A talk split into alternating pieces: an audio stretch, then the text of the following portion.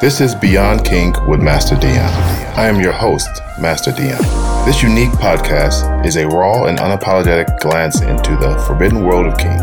We're here to defunct the misconceptions and to stimulate your curiosities around the kink lifestyle. We're going to hit you with harsh realities of the who and what of the kink world through powerful conversations and kinky fun. This podcast is for anyone from the curious newbie to the veteran kinkster to use this platform to express, grow, and play in this mysterious lifestyle. As always, keep it kinky. What up, Kinksters? How y'all doing today? Welcome back to another episode of Beyond Kink with Master Dion.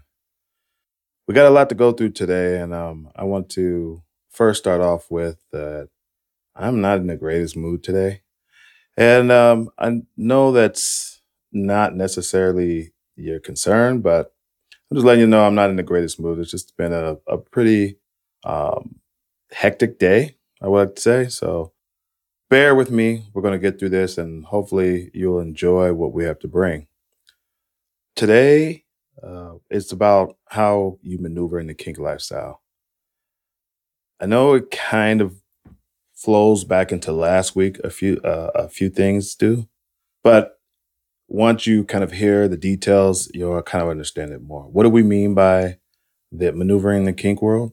We mean like, okay, you're in the kink world, or you're new to the kink world, or you're a veteran in the kink world, and maybe you're kind of hitting some roadblocks or or things are not flowing right and you're trying to find a new scene.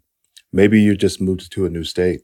Maybe that's uh, uh, how do I get into how do I maneuver? How do I find the people that I have similar dynamics with and things like that? So we're gonna dive into that and how you maneuver and how you protect yourself. How do you uh, um, become familiar with the surroundings and how you are viewed view yourself and how you want people to view you. But before we jump on that, let's kind of talk about what happened over this last weekend, which by the time this podcast comes out would be uh, almost two weeks um, ago.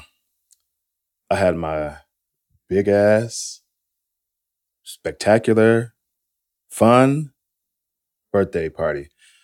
And if you're not in Colorado, you you did miss out on a, a, a fun party. We had it at a, a location, a new location that uh, we were calling the loft. It was a nice big loft with a another room that we had some kinky furniture and we had my favorite cake in there, which was funfetti. And I want to give a shout out to everybody that came and and really supported um, the my birthday and brought me gifts. Um, if you haven't seen in any of my pictures, I'm a cigar smoker, and a lot of people brought me some spectacular cigars. I mean, there was none short of spectacular. I didn't get any kind of Rudy Poot, nasty cigars. Not one was a garbage cigar. And I'm the type of person that would tell you if it's a garbage cigar. I told, I told IMM that uh, if the cigar was a, uh, they brought me a bad cigar, I was going to drop it on the ground right in front of them. Now, I probably wouldn't have did it, but you know, I just didn't want anybody to to disrespect me by bringing me a shitty ass cigar. In any case, um, and also I got some Starbucks. I was I was a very very happy person. The party went on went on without a hitch. There was a lot of uh, fucking. There was uh, we had a nice Sybian. If you don't know what that is, look it up. S Y B I A N. We had a platform where the Sybian sat on, and a couple of people um, rode the Sybian, and then um, some of the kinky toys or the kinky furniture was getting used. So it was a very very nice party that I enjoyed, and we went to late into the morning. And it was just a great time. Again, shouts out to everybody that came. Really appreciate it. We did have a good amount of newbies, uh, quote unquote newbies that were that attended our um, party, and you know it was a.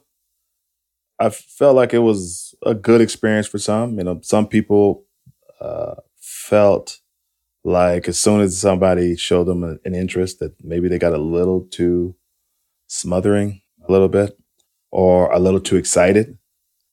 And if you if you're around a party like mine that has 90 plus percent of the people are used to come to those parties, it's not about that you got to mac like you're at the club or like you got to act like some kind of superhero. and Just relax, be a part of the crowd, and you're guaranteed to have a good time. In any case, I had a great time. Yeah, I'm now a year older, and hopefully this will be my best year yet. There's a couple of things I wanted to make you aware of before we get into today's subjects, and that is uh, we are going to offer a meet and greet type of party that will be hosted by INM and another young lady, and it's called Kink and Curious. It's this is only in Denver, Colorado, but this Kink and Curious is a vanilla way, a vanilla avenue to enter into the kink lifestyle. It's going to be at a public place and we'll have no elements of real kink involved with it or any kind of sex or anything like that. So if you're in Denver, Colorado, or you are going to be in Denver, Colorado, right now the date is um, April 15th and come on by or go on to either my page on FetLife, which is Master Dion, or go on to the events and you look up Kink and Curious on the 15th of April and you will see it and you can sign up for it. It'll be a lot of fun. Um, I, I believe that these ladies are going to be great hosts.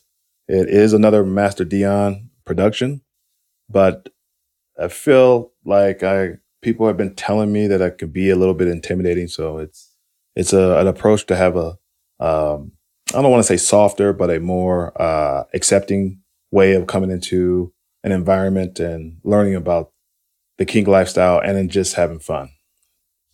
So I just wanted to throw that out there. Also, people in Colorado, I am, people keep asking me when is my next big event.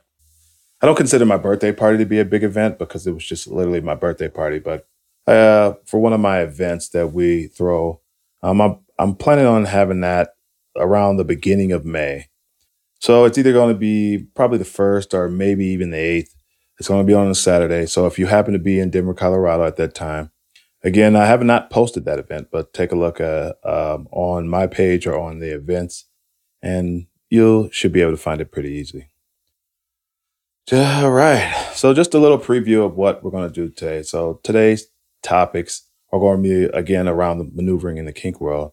How do you show up? How do you interact?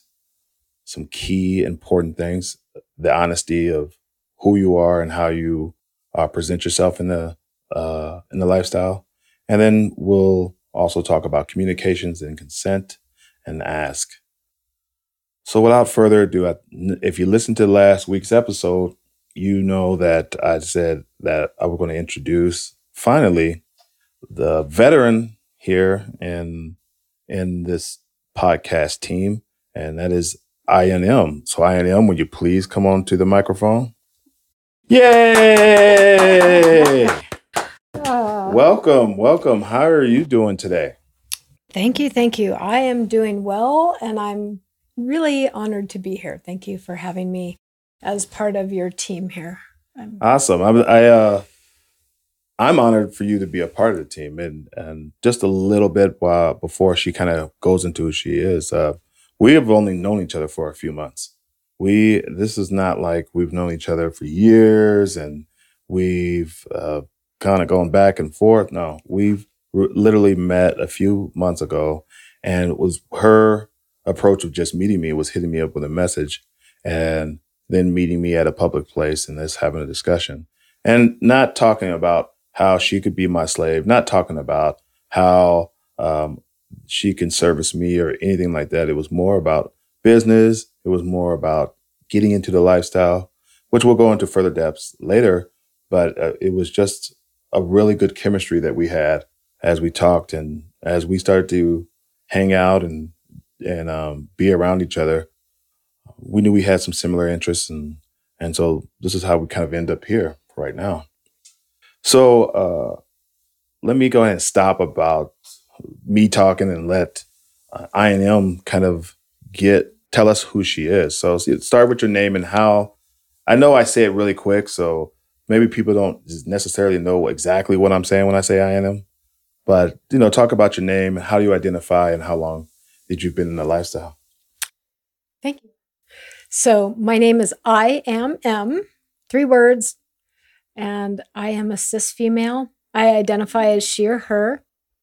I'm pansexual and predominantly heterosexual, so heteroflexible, if you'd like to use fancy terms. and um, I've been in the lifestyle for nine years.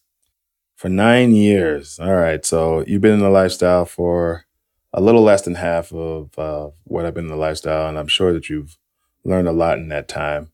We'll we'll uh, dive more into her. Um, as you're fully aware of, we always end with the my story. And this week, she is going to be the main focus of my story once we get to that part. So uh, let's dive right in. Um, we there was some things that we had to go back to for last week, so I just wanted to kind of do a little recap of last week, um, dealing with some of the things that I've said, and and after INM and I had talked, she had a, a, a kind of a more perspective on certain type of things. And so if you if you kind of remember last week, we talked about identities, we talked about dynamics, we talked about communities, and it was kind of our our own style of kink 101.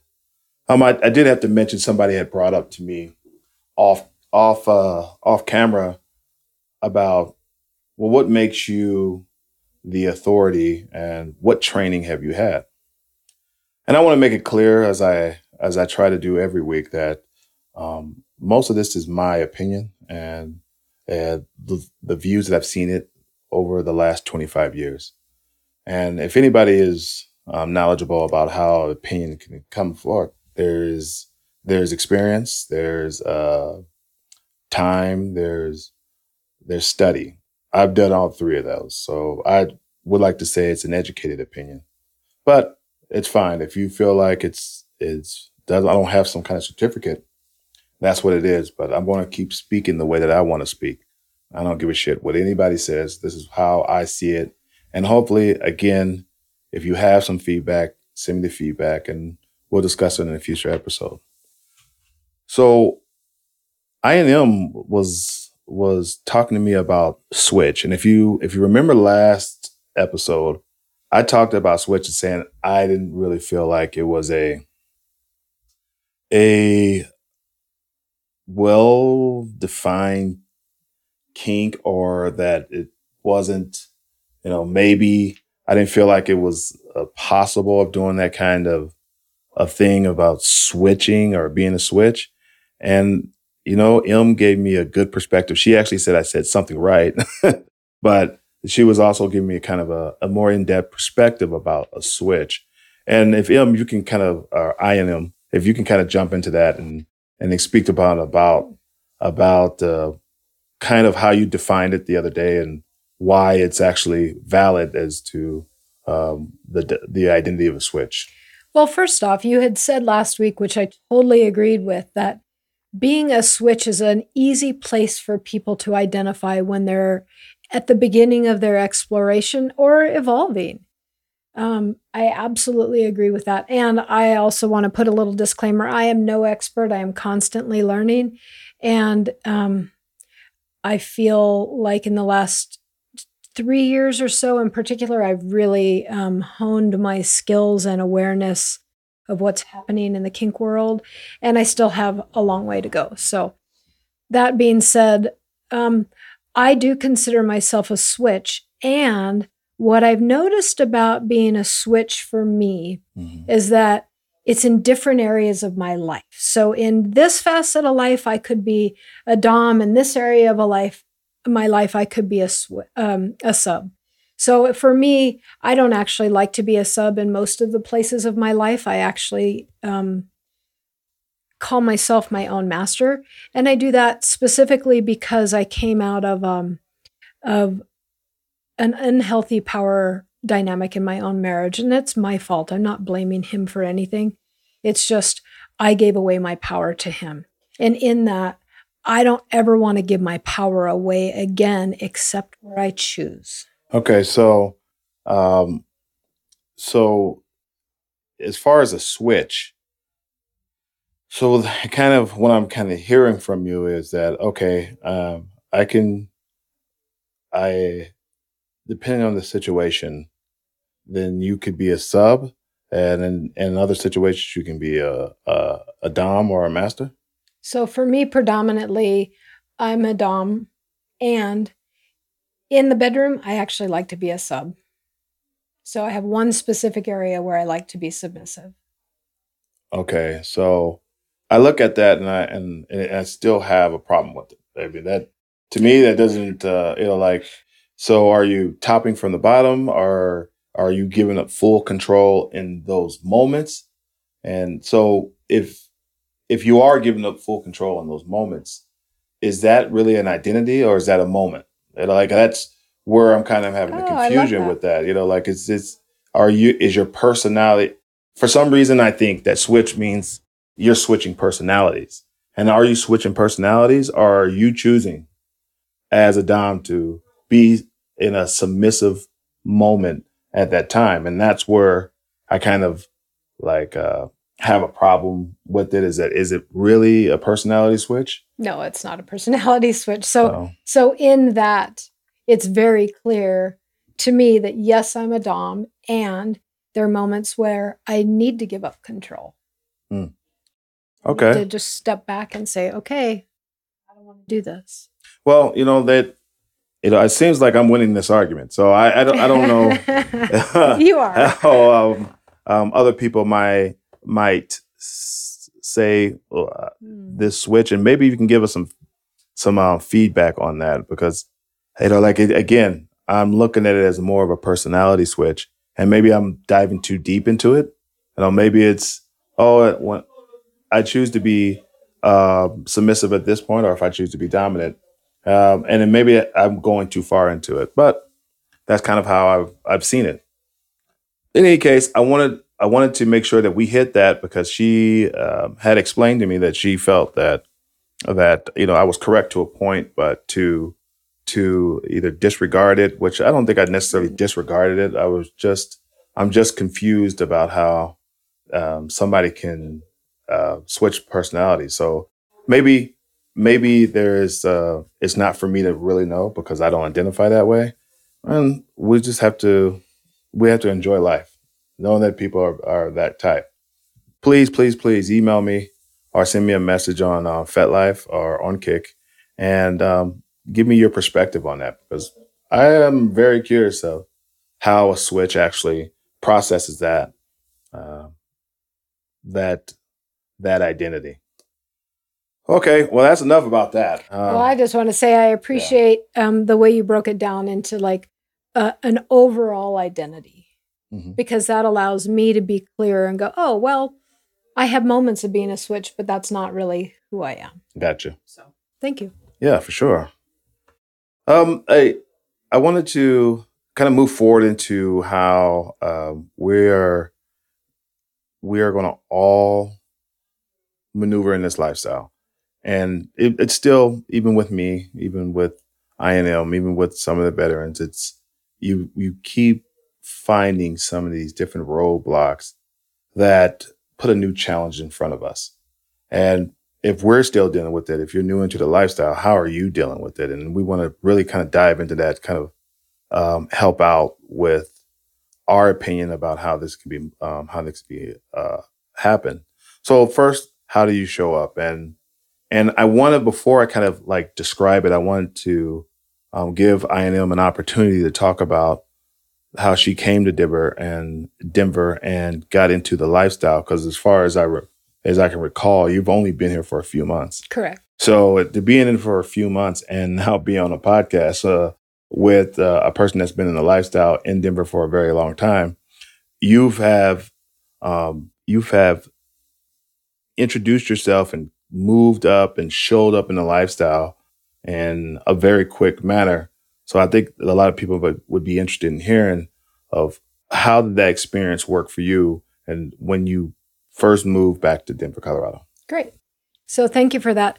I'm coming from Santa Fe, New Mexico, where I've lived the majority of my adult life. I have lived all over the West Coast and spent a fair amount of time in California in particular.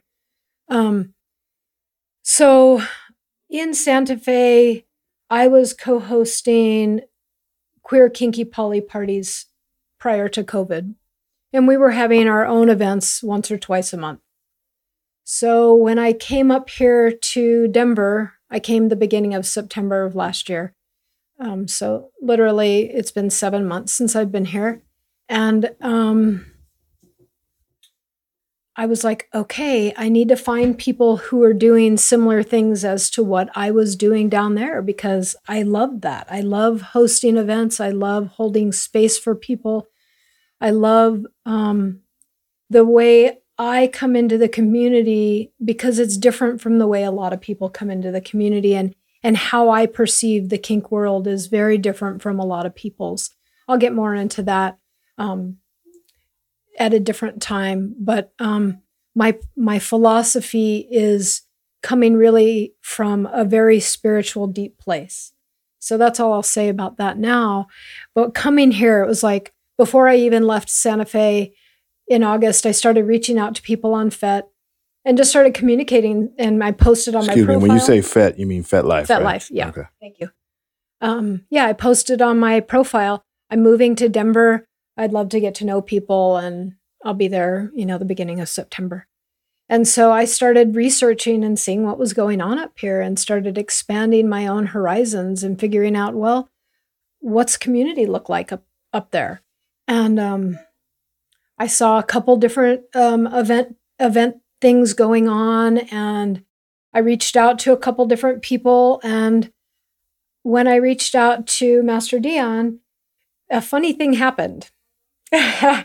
he started asking me all kinds of questions, and I don't like text very much. So I said, I'd rather do this um, and meet. And he goes, Well, I'm going to be at my favorite cigar bar, which is kind of my office. And he, he shoots me the address, and I just started laughing. And I'm laughing because it was literally two blocks from my home. Awesome. so then I'm thinking, well, that's interesting. So then I go meet this guy, and um, we had some easy rapport about us.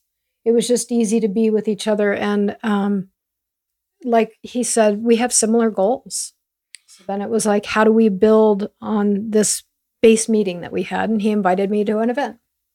Well, you know, and and I think what's important for people to understand is that this wasn't normal times. She moved here seven months ago, and we're, we're going through COVID seven months ago. So not only that she had to, you know, create this profile or switch the profile so that you can start um, getting to to communicate with people in the in Denver, but when you're meeting them, it's uh, it's now how do I meet them? How do is it if all the events I can imagine at that time were all virtual? There was not anything kind of being in person at that time. And what she explained to me, I for some weird reason I thought I was the first person she met when she got here, but she was like, "No, I've met a few people," and um, uh, and she communicated with me.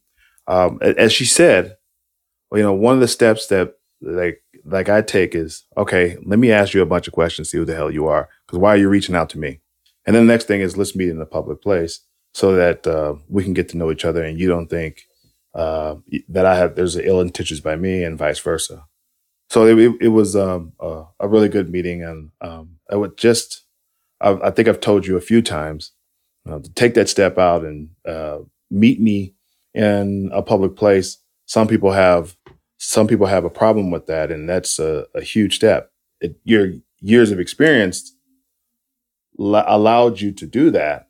Well, you know, like if if somebody was in your position, moving from wherever, and they're here, and they've wanted to explore. Let's say, for example, they just got divorced and they moved to Colorado and they wanted to explore.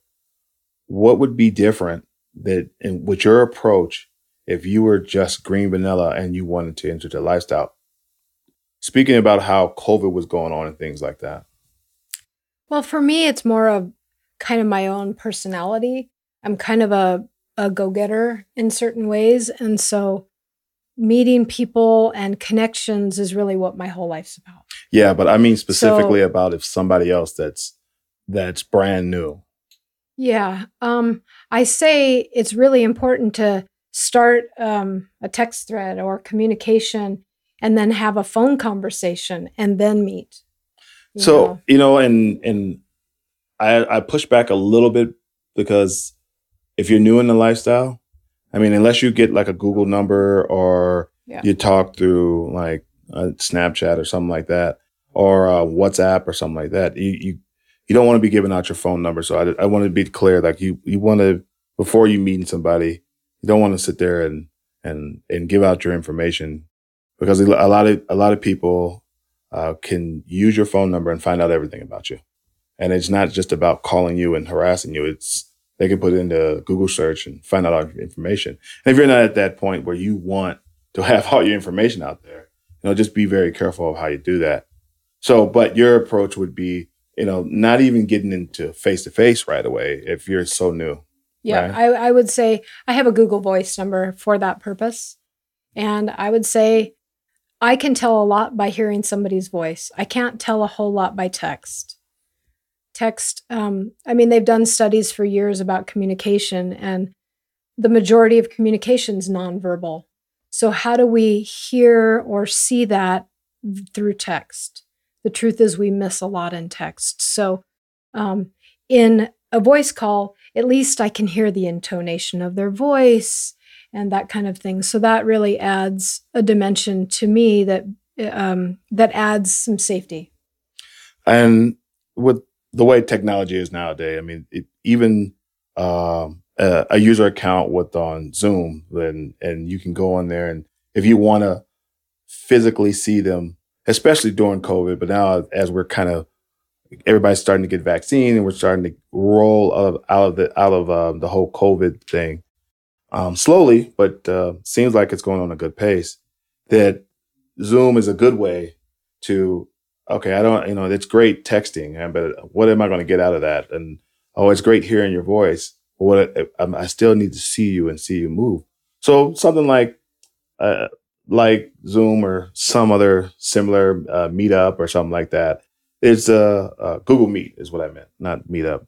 Um, is a is a great way to also maybe uh, get to meeting these people and seeing them before you actually step out into the real world. And again, I implore that uh, that you take certain steps before you jump out to this lifestyle. I, I, uh, I and M knows me. Like she could have told me, she could have told me she's been in the li- lifestyle for nine years. Somebody else could have told me 15 years. I still follow the same exact steps. If you're brand new to if you're a veteran in the game, I'm still going to have my questions. I'm still going to meet you in a public place. And it's usually my cigar bar that I, I like to go to. Um, but it's going to be in a public place. You're going to hopefully do the steps that we talk about later um, so that you keep yourself protected. But before that, as we're diving into the subject, and this will speak to two veterans fucking up a lot about how how we were trying to go through the steps, or we were we were we're kind of preaching to you the steps, um, but how we kind of fucked up in the approach that where we went to. So as we met, so the steps started out great. She contacted me. I asked her my questions. She wanted to meet in public, or she wanted to meet face to face. And I said, let's meet in public. And it happened to be right around the corner. That's all great and dandy, right? We get there um, and we talk. Now, what did she do? In my opinion, what did she do wrong? Well, the first thing she did was that she didn't let anybody know as that was correct. You said you didn't let anybody know. Nope, I didn't let anybody know. So even though it's a public place, hey, if most of y'all have seen me, if I was a predator, uh, there's probably not much she could do about getting away with it. Or if I could have lured her outside and got her into a car or anything like that. So I I know it's in the kink world. I know mo- a lot of us um, have to hide um, our identity or where to we we can't we're not out with our families or or the people around us our friends so we don't necessarily want to have people involved in our, our, our lives but i suggest that you let somebody know where you're going especially if uh, I'm going to just, you know, if you're a female identifying person and you're going to meet somebody, I I would ex- suggest that that somebody knows where you're going so that you don't get yourself caught up. So that's the first mistake. The second mistake that we made after we met with each other is okay, after we we flowed back and forth. She's new to to Denver and I decide to invite her to a party. And I go, oh, it's a friend's party. It's a play party. You want to play? Yes. I want to. Uh, I want to play. Maybe. You know. Uh, was it a maybe? It was, the, it was like I'm probably not going to play. Okay, so it, I'm probably was, going to check out the scene. all right. So it was like check out the scene, and she didn't know anybody at this party, uh, and she was going based off of my word. And I and if you remember last week, I told I talked about not uh, taking one person's opinion about things or one person's approach, uh, because you don't know if they're giving you the right information or not. But what did you do?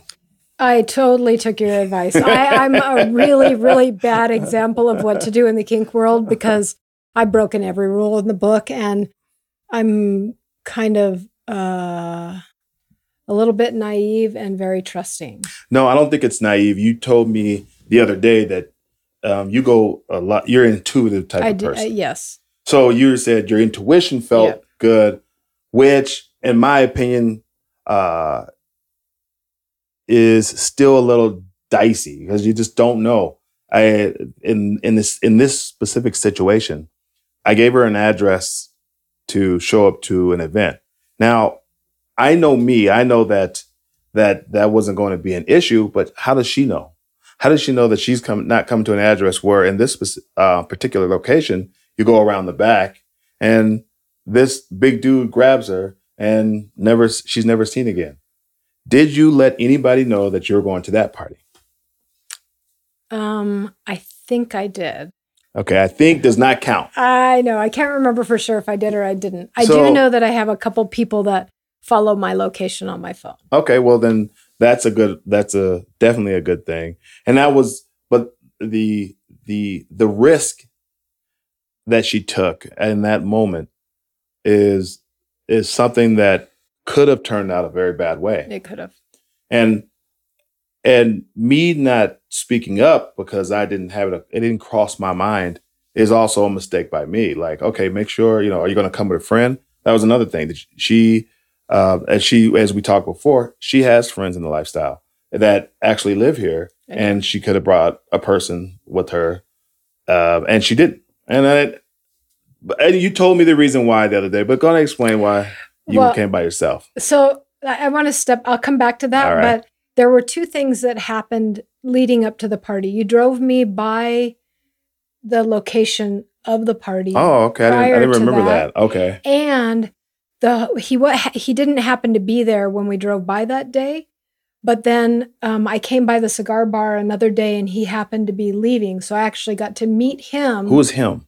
the host of the party Oh, okay. I got you. Okay. so i actually met him before the party so there were a couple little interactions and things that did happen Okay. All right. All um, right. now ask me your question again Um, why didn't you bring anybody else? Oh, the reason I didn't bring anybody else with me, um, the girlfriend that I would have liked to bring with me, I only have two kink friends that existed in Denver before I came here. The female, um, I love her dearly, and she's being super, super COVID safe, and she wouldn't go to a party. So I didn't bother asking her. And my male friend that I know in the community, um, I didn't want him to go because I didn't want people associating me with him because I'm a single woman. I am not his woman or connected to him. And so I didn't want my first impression to be with somebody else. And it that I can understand that. Um, I think that if you would have brought him, uh, of course, the natural assumption would have been that, but you can also make it very clear there. You know, like it, it's it's something like you know, like I I get it. I like to explore by myself, and um, uh, I feel like uh, that. You know, I, I feel comfortable in a lot of different situations. And so that I kind of do that myself. And not just realizing that you said that that that I, I took you by this place. Well, that means there was another violation. She got into the car with some stranger, and into my if you if you know me, I got this big black truck. So you got in, you jumped into a car with a stranger and you went for a ride. So that was that's a that's another violation of the steps. Uh, and this is again, we're talking about day one. We're not talking about day you know, like we've talked for 20 years or anything like that. That wasn't the drive by was, was, not drive. It was day one. what what day was it when I took you then? I think it was another day after. I don't, I don't think, it was the so. no, because I remember walking out the first day, um, and going, "Wow, that was a that was a cool meeting. I look forward to our next one." Just thinking to myself. So it wasn't the first meeting, but it was probably within the first week or two. It was definitely within the first two weeks. Uh, I don't. I, I don't remember that, but. you know, like maybe that's the case. So maybe we were a little bit more safe than we thought. Because when we were talking about the other day, we was like, oh shit, we've kind of violated all kinds of stuff. But let's continue. As the as the party night came up, and um, I think that we I think we texted and said, okay, well, you're going to be here at a certain time.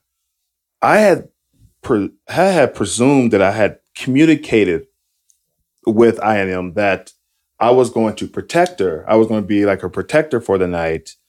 Uh, so because she was new to new to um, the scene here, and she didn't know anybody, and I knew some of the people there, and I, I felt like you know offering my protection.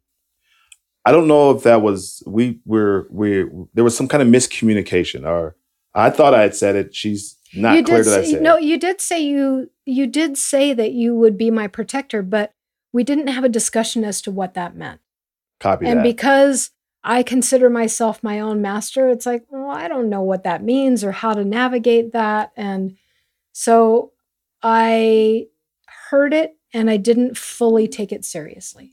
Well, and and before I, we move on, I wanted to say that I have a, a, a best friend that protects me. So just by being a master doesn't mean that you don't need protection. And I want that to be clear. Like this, the I don't say, well, I'm a master, that means I'm a protector. I'm saying that I am a master and a protector. So I just want that to be clear that, you know, it doesn't it doesn't devalue somebody because of you have somebody help that's protecting over you. So I just want to make that clear. I totally understand that. And we just hadn't had a clear negotiation for me to like I took you seriously, but because we hadn't had the negotiation or um, a more thorough discussion, I didn't really know what it meant and that should that that's should my be fault. no that's that's it's both, of our ours. fault Yeah, but I'll take responsibility for my part in that. well i mean i think that the the what we're saying here is that okay if if if you're trusting that person to go to uh, a place where you haven't been and you're not known then make sure that you're communicating with it Yeah. this is something we're going to talk about later Yeah. but it's make sure that that communication's there and you understand the the the guidelines or the rules or Yeah. or whatever the case is on that. Well, uh, as we get to the party, there there was also might have been a little bit more confusion because of the the I again we did not meet to um, partner up in any kind of kinky or sexual manner at that at that moment.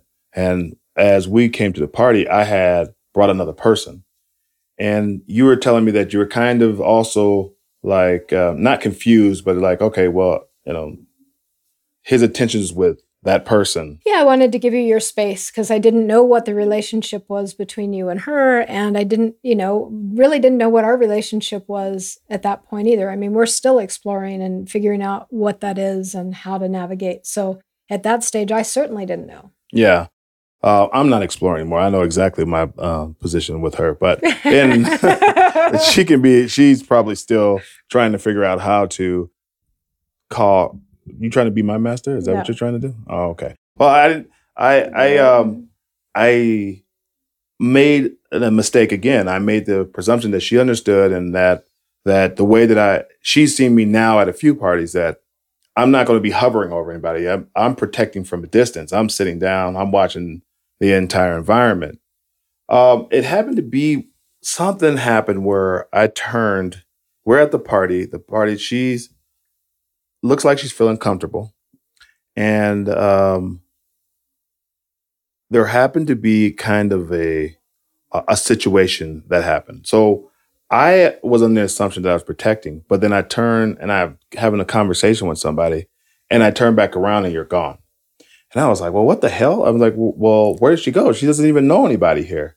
And um, uh, I get up to go look for you, and she's already playing. And I was like, holy shit! I, I, I guess she's fine. I mean, we haven't. I haven't. My usual situation is I know what their limits are, the person's limits are, or the or or what they want to do sexually for the night, so that I can make sure that everybody else in the party is familiar and understands and understands that I'm protecting her. So don't go out of pocket with that person. Well, that never happened, and she went on to do uh to start playing. And so I said, okay, well, she feel she clearly feels comfortable enough to not have to um, communicate with me. This is again my assumption.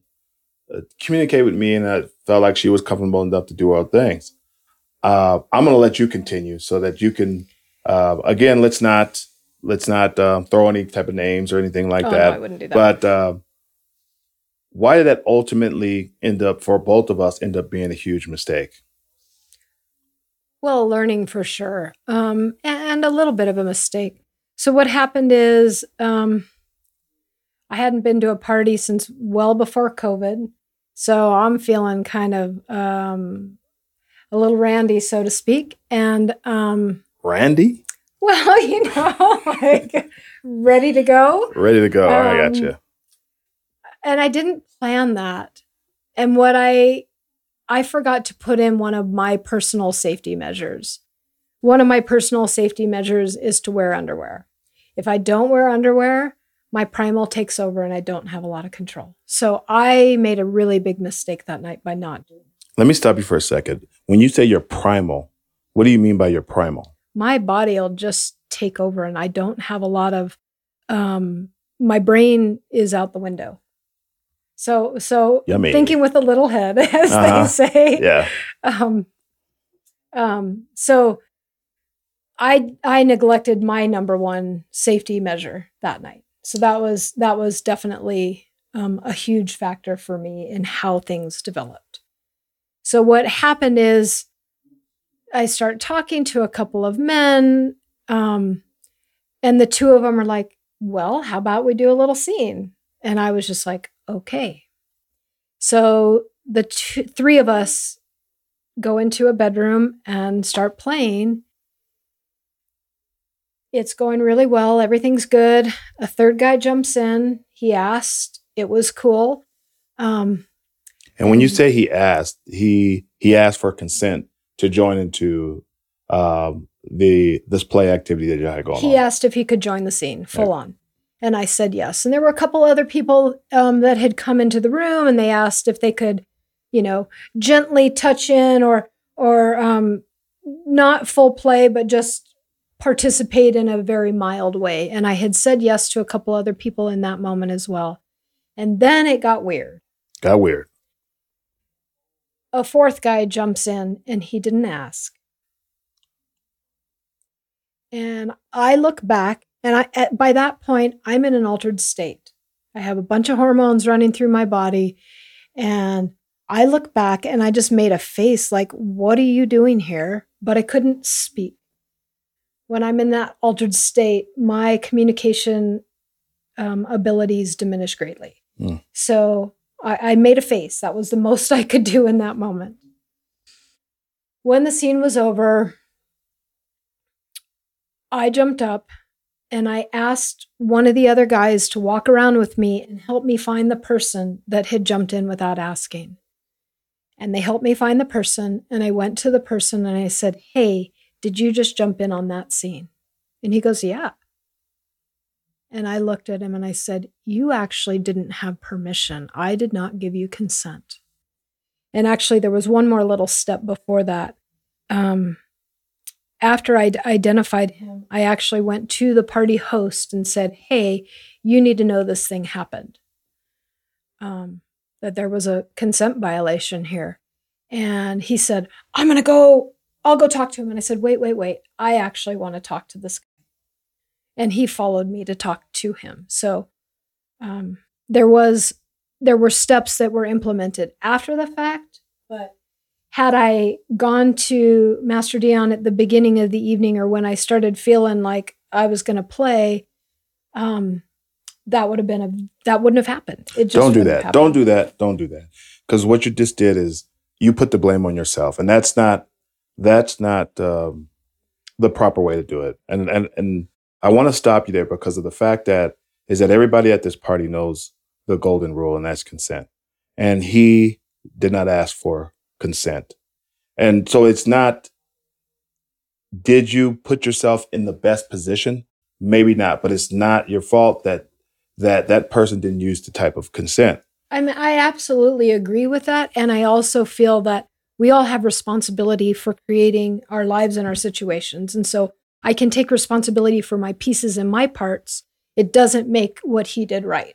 Absolutely. Well, I mean, that, that's without question that it wasn't right. Now, uh, let's backtrack a little bit, and and and again, this was her first experience in in this type of scene in Colorado, and she's already had to deal with the with the violation of of consent, and those. I know we were kind of jokingly as we're talking about up these steps, and, it, and as simple as miscommunica- miscommunication is what kind of got us into this into this happening. Now, I was the last person to hear about this, which, as she knows, infuriated me. I was highly upset. I it, it was not my party, but most people know when I'm around, then um, I'm kind of the protector of the the scenes that I'm at. And to, to see that I was the last person and and I felt horrible myself, even though I did not do the violation. I felt horrible because not, think about it from my perspective. You're trusting in this um, to come with me to an event and you get violated at an event that I invited you at. I was, I was infuriated. And I, if you remember, I kind of overstepped everybody I didn't care what the host was saying. Now that I dealt with that guy very specifically because of the fact that that I know he knows. I don't give I don't give a two rats ass shit of well she was already playing. But all that the that person knows that that's not that you have to ask him for consent. No matter what the fucking situation is, you have to ask for consent. And if it, it could be a simple nod of your head, it could be a, a shake of your head, it could be whatever the case is, but there has to be an understanding before um, you go into that. So it, it was a very valuable lesson that um, that we both learned in there. That I, I, I guess more arrogantly would figure that that people would just follow the rules because I'm around and didn't maybe express to people uh, that. I didn't express enough to INM about, hey, I'm protecting you. What are you? Okay, so are you? If you're playing, you're about to play. Let me know what's going on. You went with the, I don't know if it's say raw emotion, but you're saying the primal emo, primal um, desire urges and desires. Yeah. And so you took off without talking to me. Yeah. And so we both missed that. And just that, mo- that little moment created an ex- a, a bad experience from when you were having a great time. And we've addressed it.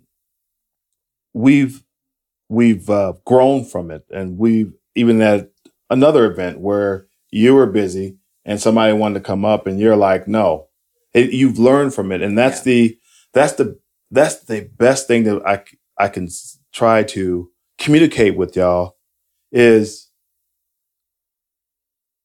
if it happens, hopefully that you can recover from it, but you learn from it, and that that you start putting some of those steps or those defenses in place yeah. while you uh, while you continue to go into the lifestyle. The last thing I want to do, and I'm sure INM feels the same is you get to the point where you're turned off because of the fact that there's just con- consistent violations. Oh yeah, no.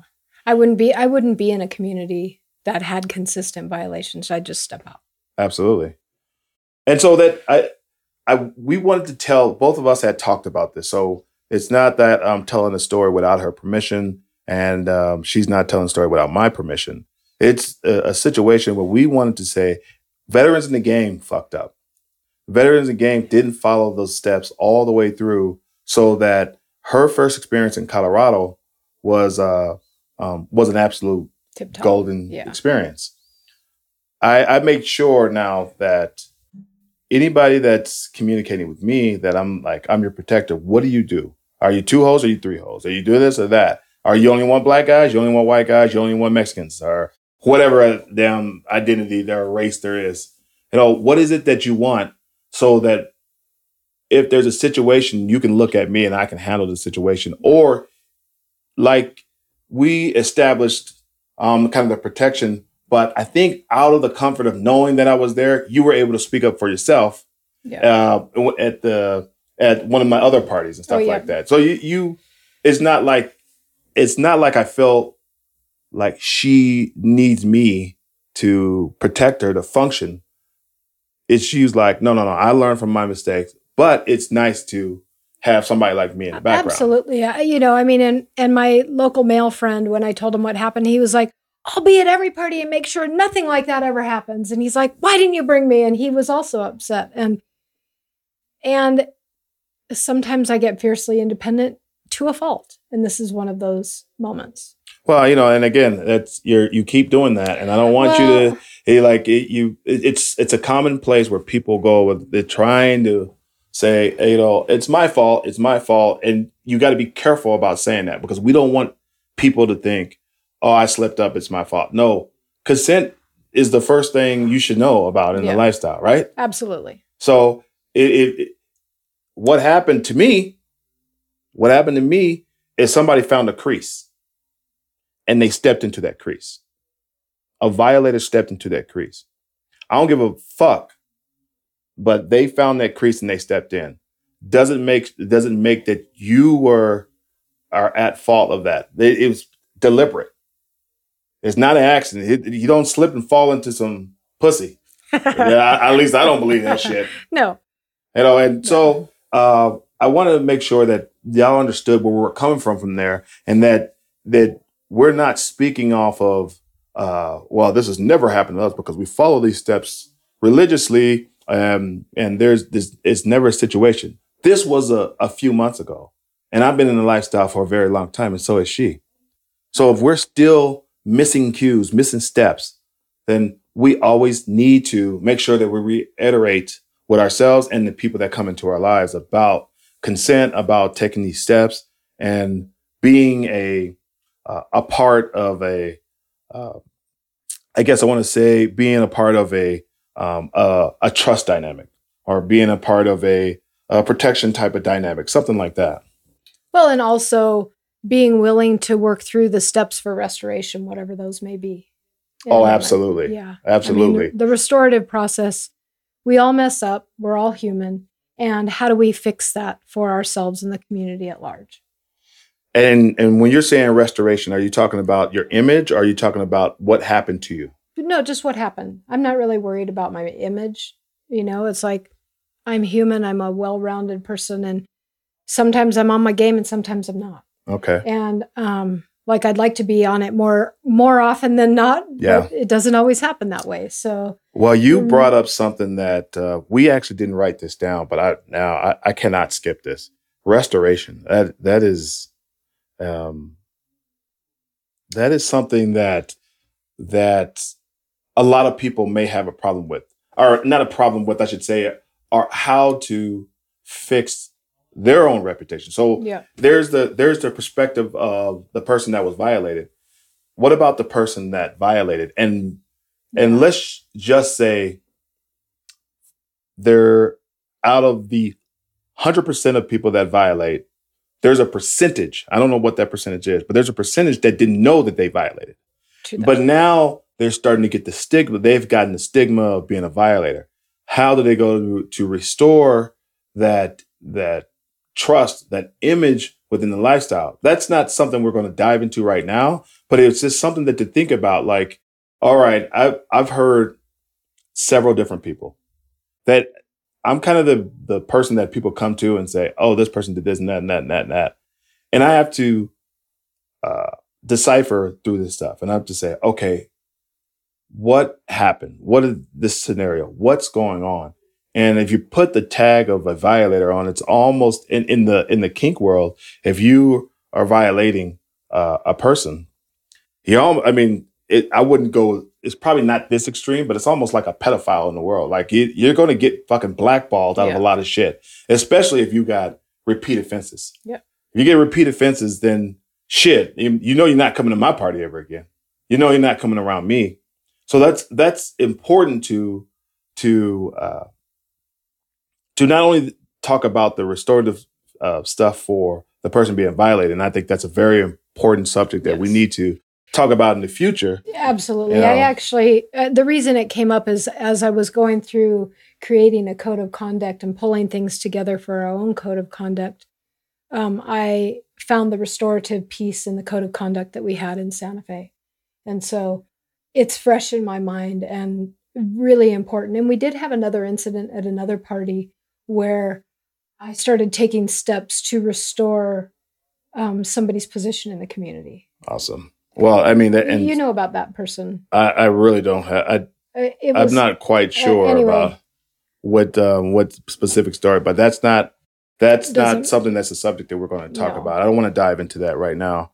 I do. I do want to say that um, um, uh, it could be a very a very unforgiving community or lifestyle if if you're not checking yourself uh, if if you're not um, i've heard it now i'm telling you right now this is not my opinion this is what i've heard when i've seen somebody get violated a couple of times there's people start to say well okay is that person being genuine which is mm. obviously another violation but you if you're okay well if that person why do they keep putting themselves in those predicaments? Why do they keep doing that?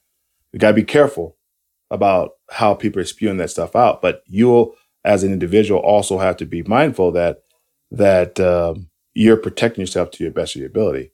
And on the other side, when you are the violator, you get multiple violations. Now, oh my God, you know, like there's there's uh, uh almost almost um, impossible to come back from that. It, yeah. You you you're changing, you're, you're changing your name, but as soon as you get recognized, there's been a few times that when I had the club open where person walk in the door and I had three or four people come up to me and speak about a person.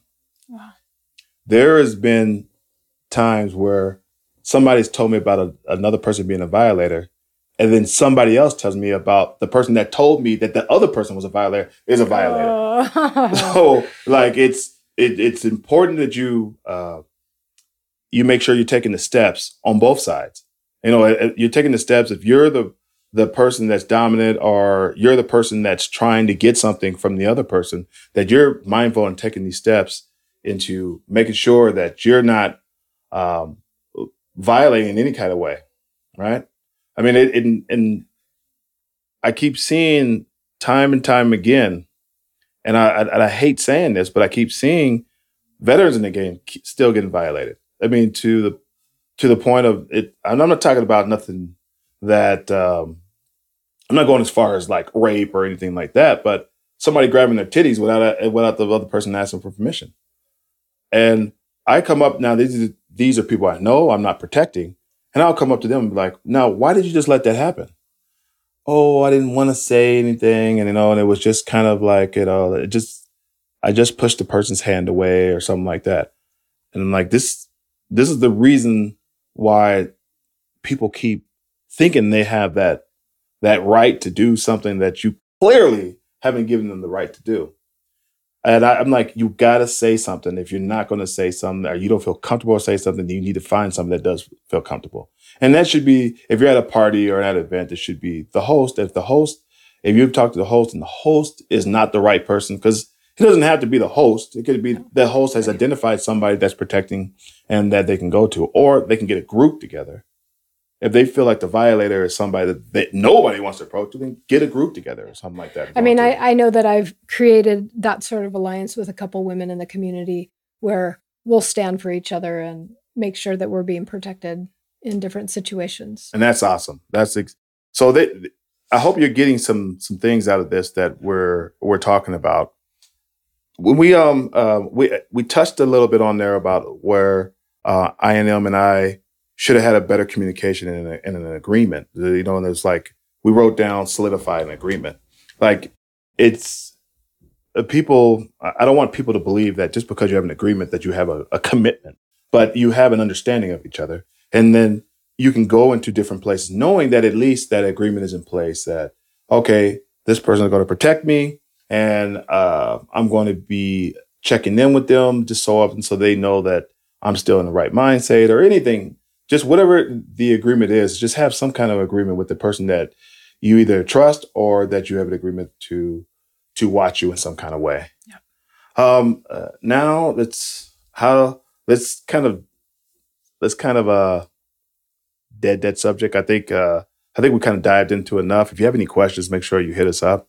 But now, how do you interact, or how do you yeah how do you interact uh, when you're new on both sides? I I, keep saying both sides because I want to say the uh, submissive person that's coming into the lifestyle, and I want to say the dominant person that's coming to the lifestyle, and anybody in between. Or you're just a kinkster and you're trying to learn and you don't know how you identify. When you, how are you interacting or how can you interact when you get to these environments? Like my personality is 100% outgoing. So when I go to a party, I might be, uh, I might kind of look around and identify and and then I start just going talking to the people that I want to talk to. But what if you're not that type of person? What if you don't have that um, A type of personality like me and you're an introvert or something like that? What are some good ways that that people can interact into the lifestyle when when they're first getting introduced or into a new environment? What do you think? Well, I think I think most hosts or hostesses are open to talk to anybody that shows up at their event and wants to talk and engage. So that's always a first first point of contact. Um, the lay of the space you were talking about, it's like I like to observe too. Sometimes I'll just kick back and people watch and see yeah. what's going on, and I like to do that. Um, so you say 100% extrovert. I wouldn't say I'm 100% extrovert. I say I have extroverted tendencies. I'll say hi to people in the grocery store lines and that kind of thing. So I'm not afraid to speak to anybody, but I don't always want to speak to people. Yeah. And so, so but you know, look, and then of course, you know, like you know, sometimes you don't you want to be forward, and sometimes you don't want to be forward. I, I get that. Um, I can give I can give an example. I mean, it's kind of hard to give myself an example, but I I will. You know, they, there was a uh, a t- new type of event that I before COVID that I would go to that um, I didn't feel like was necessarily my scene, but they were a very good nonprofit group and they were doing some really good things. And I wanted to go and support and to see what they were about. And I walk in there, not necessarily knowing that it was a vanilla environment, but that uh, it was it was uh, also a kinky environment to it. So I came in there with the uh, with my slave on a chain and on a collar, and I walked in there, and it was it, it wasn't necessarily the the the vibe that was going on there. I mean, uh, I I don't my sense of vanilla is a little bit different sometimes, but you know, it was like going in there with somebody on the chain, and I walk in there, and I got my uh, my sweater that says Master Dion all over it. So it it was it was a a, more aggressive, uh, a more out front approach to it, and so those type of things doesn't necessarily uh, shy people away from me. They're like, what the hell? What's going on over here? Let's talk to him and stuff like that. So it kind of is my way to help get people to engage with me too. And, you know, obviously they sometimes they're a little bit intimidated by how I my appearance or my approach. Um, but if I were, if I were, I brought people, and you know, it's really hard to say that because I've I brought people that have been um, a little bit more, res- excuse me, more reserved, and they have uh, uh, I've done all the introduction and I've put them in there and, and kind of, you know, pushed them out into the pasture, so to say. And and let them explore and stuff like that.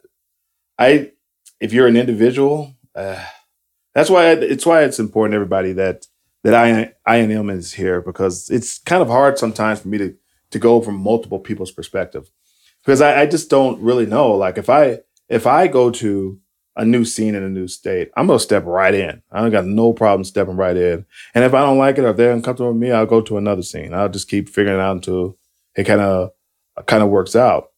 But for a lot of people who are coming into the lifestyle, if you're an uh, A type or whatever type, you still might be a little reserved because you're new to the lifestyle, sure. right? Well, or new to a particular town or scene or community. I remember I moved out to California um, a few years back, back in the fall of 2014. So about 2015 or so, um, I decided to go to the first lifestyle party in LA that I, the first and last, I only went to one while I was out there. But I went and um, I was super uncomfortable. I, got there late because it was a really weird day and I didn't want to get out of bed that day. And it started at eight and I finally arrive around 1030. It's like, I gotta go, I gotta go. I really want to go, but I couldn't get myself moving. And finally I get there about 1030 and it felt really super cliquish. And I was like, I don't know about this place. And I'm just kind of kicking back. And then there's this young guy, and he and I started talking, and he was about the same age as one of my kids.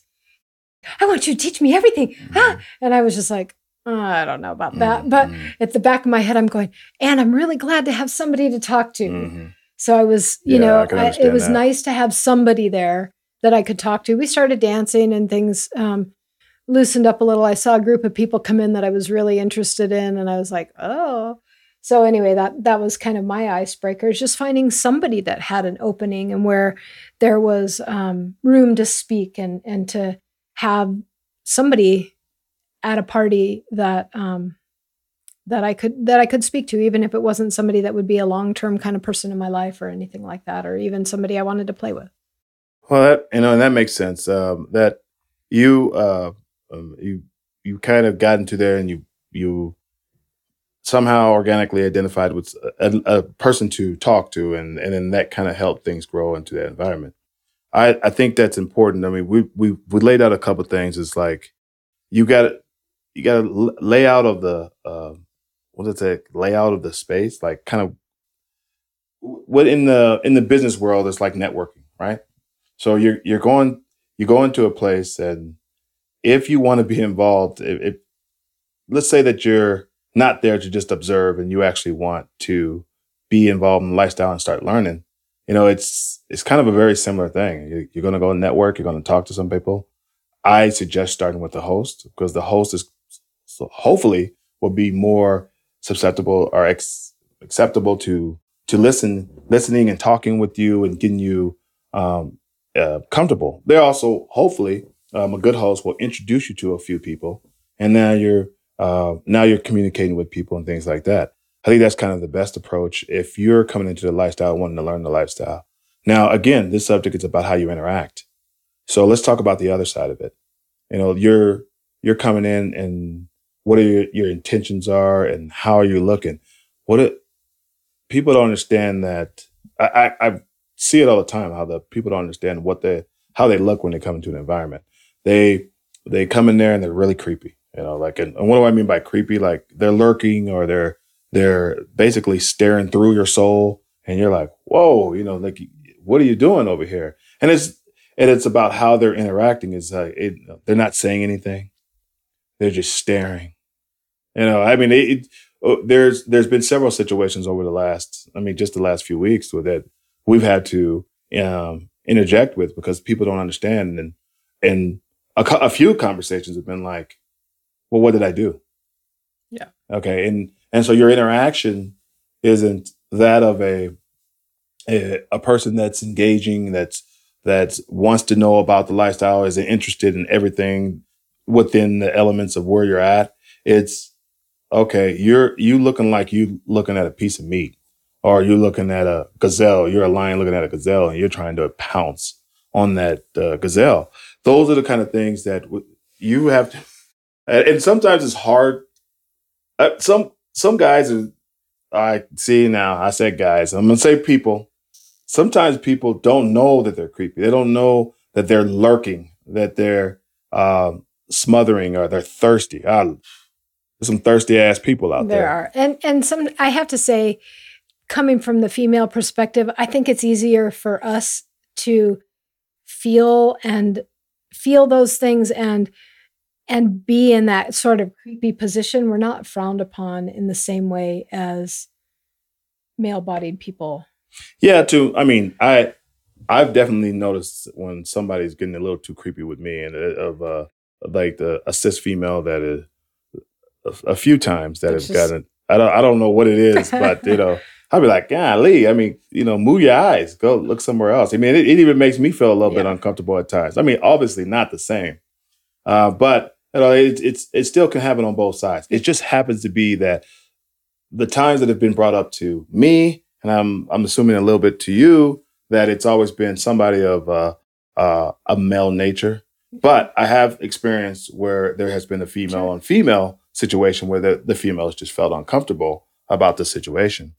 And so when you're when you're dealing with how you interact, you need to to think about you and how your personality. Have you always been awkward your entire life? Why have you always been awkward? A lot of times in the lifestyle that could be cute, that could be adorable, but it also can be a problem. And you need to really you may you need to look at that because you don't want to be classified as creepy. Maybe there's a fetish out there for creepy, but not Well, there is. There is okay. There's a fetish There out there for creepy. And um uh but you know, if you're not trying to Yeah. do that, if you're not trying to be creepy, and if that comes up, if that if that word comes up, then maybe you need to um, talk to somebody, or maybe you need to see what they're saying. What they're saying is creepy. Now I get it. There's a lot of people that you, that misuse that word just too much. Oh, that person's creepy. Oh, they're creepy, creepy. They're creepy and creepy and creepy and oh, your whole your whole environment is creepy. Okay, well, okay. Are you really saying somebody's creepy? Or are you trying to hurt somebody because of the fact that you just don't want to talk to them? I had a I had a a comment for a group that were like, "Oh man, that person is creepy," and based off of what um, that person was doing, and I said, "Well, if that person was gorgeous in your eyes, beautiful, good looking, and was doing the exact same thing, would you have that same comment?" Most of them were, at least they were honest about it. They're like, "Well, no," you know, and I'm like, "Well, that, that you can't." How how do you classify in a person as creepy because not they're not attracted to you and they're doing something that uh, you feel is creepy. I sometimes say the same thing about the person that's touching another person. Now, if that person is good looking, are you saying it's a violation? Or are you not saying it's a violation? You know, like be consistent. You have to be consistent with that. And that's a hard one for most people because Oh, it's a like one. because if if if somebody's attractive and they're doing something, they get to slide with a lot they of get to slide and now now now what are you doing you're you're confusing the the the the consent. Yeah. you know you're confusing the the protocols of in the lifestyle. So that's just there's something to be aware of when you're when you're doing that. There was a very very beautiful person that that uh, at one of my parties that that um, violated one of my rules. And i think there was a situation where that that um, they didn't think they were and or or that um, it wasn't a situation that i should direct towards them because of how they interacted with the people around them. But it was my set rule.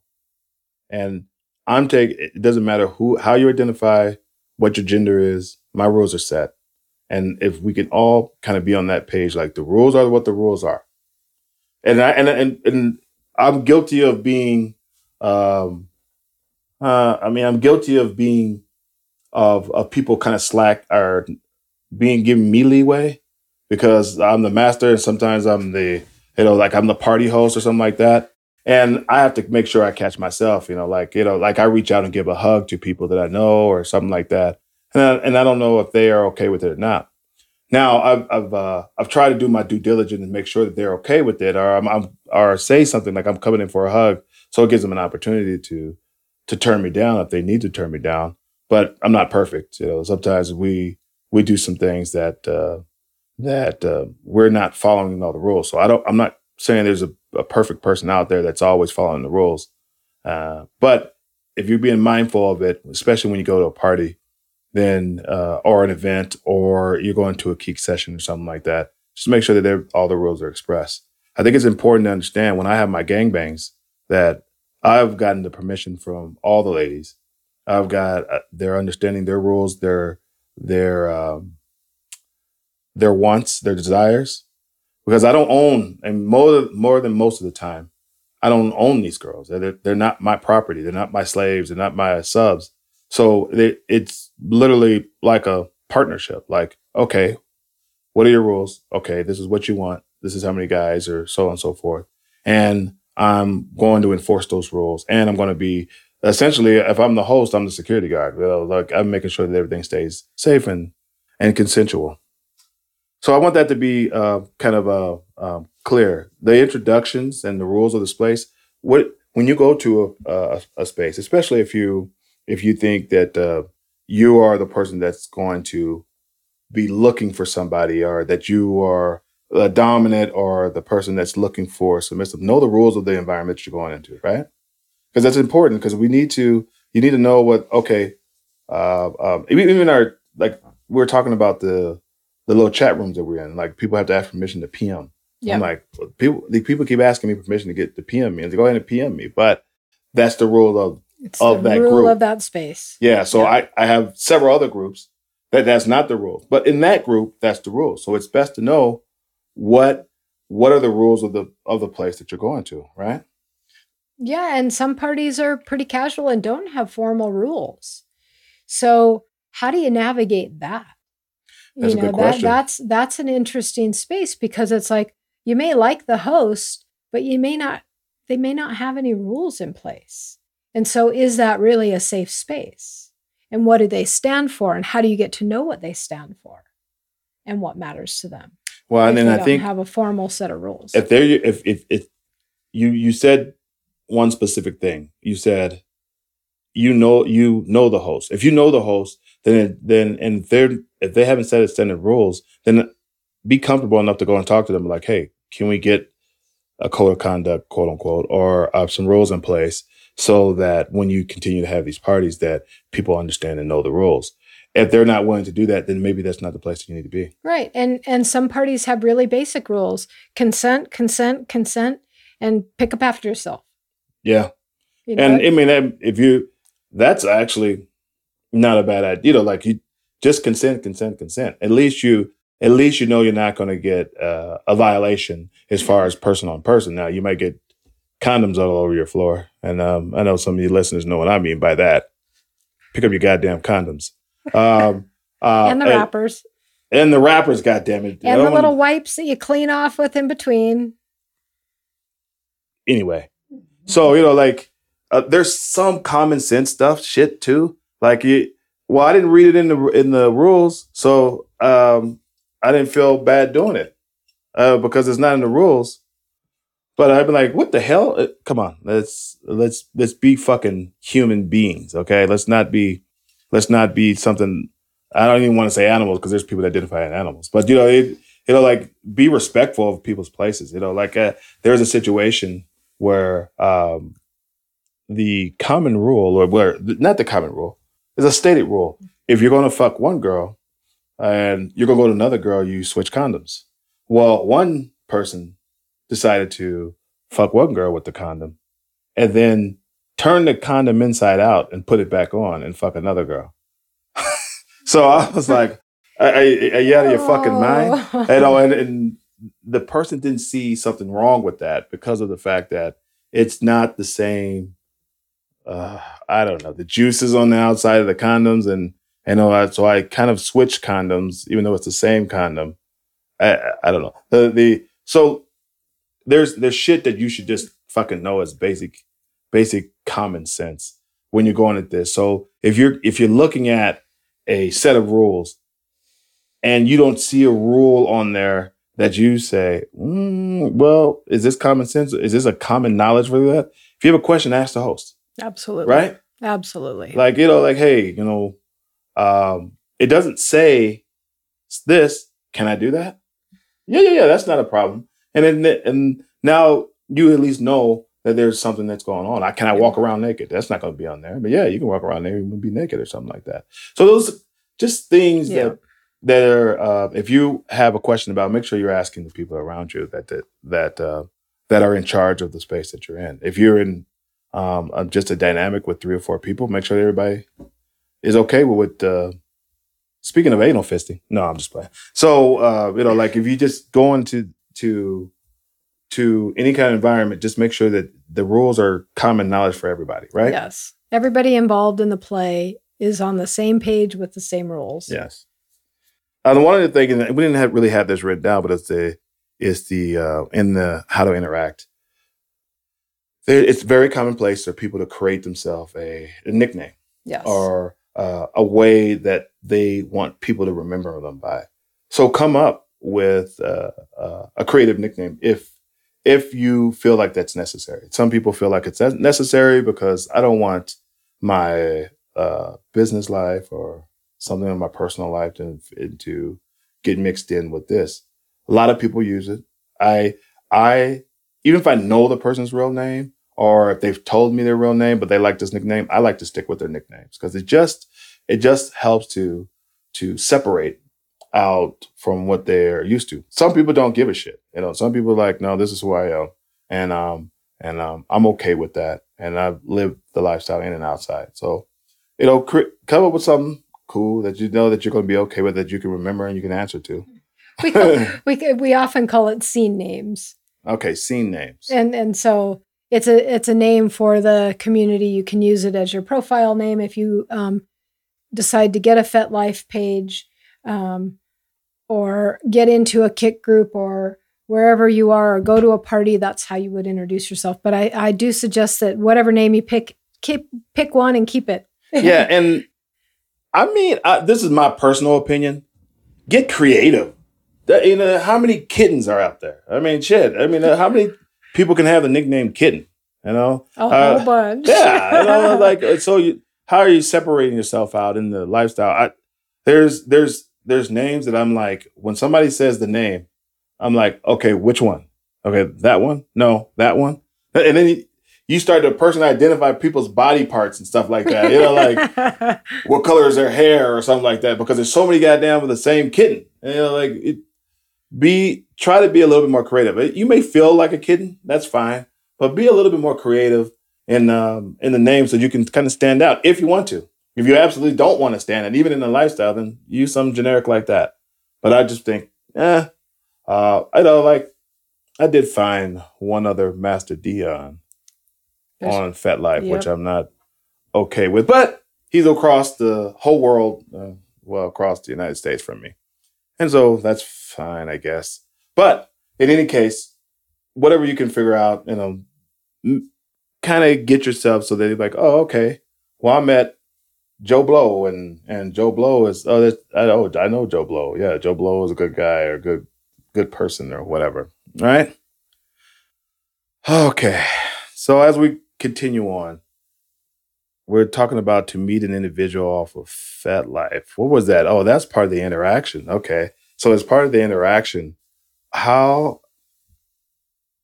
this is the reason why I put this in here, or the reason why we're talking about this, because people keep hitting me up all the time about, okay, I always see now I'm not successful all the time, but I always see that you have a person that's um, in a dynamic that's um, maybe that you're considering or that you have as a slave or something like that. Um, I can't get that kind of interaction off of FetLife. And, I'm, and and the first and foremost, I always believe that FetLife is not a dating site. It has a dating element a part of it, but people like to use it as a dating site or uh, or whatever. The I don't even know if it's dating. It's a, a partner site trying to find somebody on there. And if you're new to if, if you're new to um, a new area or a new um, um, or you're new period in the lifestyle, but you know about FetLife or you're getting it from this podcast and you say FetLife and you go and start this page. Well, we, you heard the story earlier about how INM was was like, okay, well, I switched to Denver, Colorado, and then I started to reach out to people in there. Well, I think that the big thing is is is when you create this uh, uh, the FetLife page that you obviously people like to do this Antarctica thing where you know and I, I did that I did that on our Beyond Kink FetLife page because it's like who cares? Because we're it's kind of we're uh, hopefully a national and an international type of uh, uh, business here. But well and maybe those and, and I, I don't want to go into why people say they're from Antarctica but if you're trying to get into the lifestyle and you're trying to get to some of the scenes or to meet individuals in your area, then you know, put your location there. You gotta you gotta do something. Even if you put, I don't know, they have crazy shit like none Colorado. I mean, it's like uh, you can you put know, a town next door to yours. You don't have to put your town. Yeah, I mean, when I ask you to put your address in the goddamn, no. And if you put Denver, that's kind of a general knowledge. I mean, it's not like Denver is gonna you're gonna be able to get found there in Denver if you're not in Denver, you know, whatever the case is. But you want to uh, then join some of the groups. The groups are very important. I think it's a very important part is is to communicate with the different type of people. Um, I think that's. I really think that's actually the way to use FET. I was super intimidated and hated FET for many years. Really, I I, I joined FET in 2012, and I didn't become active in FET until probably two or three years ago mm-hmm. when we started hosting our parties in Santa Fe. I guess it's it's been a little longer than that, but when we started hosting parties in Santa Fe, I was like, oh, I guess I got to dig into this thing now. So I, I actually became friends with FetLife at that point, hmm. and and I started joining all kinds of groups and realizing that that's actually how you communicate with people there, and you find people of like mind is by joining groups, just by like putting your profile out. It's not like it's not at all like Facebook and it's it's a very different kind of community and it operates differently i mean they so putting my um, joining a bunch of groups and then also putting the things that i'm interested in or into that helps to um, make your page unique to you and also allow other people to find you and to eh, connect and want to connect because if you have a bunch of dick pics or something like that on your page and nothing else, that yeah. doesn't tell me anything. Like, okay, you got a penis. So what? Half the population does. I want to know what you're into, why you're here, and really fill that out. Really get to know it. You don't have to do it all at once. It can be intimidating. Spend 15 minutes, you know, a couple times a week and build your page and start getting out there and make comments or like things and and that's really kind of a beginning place for FetLife.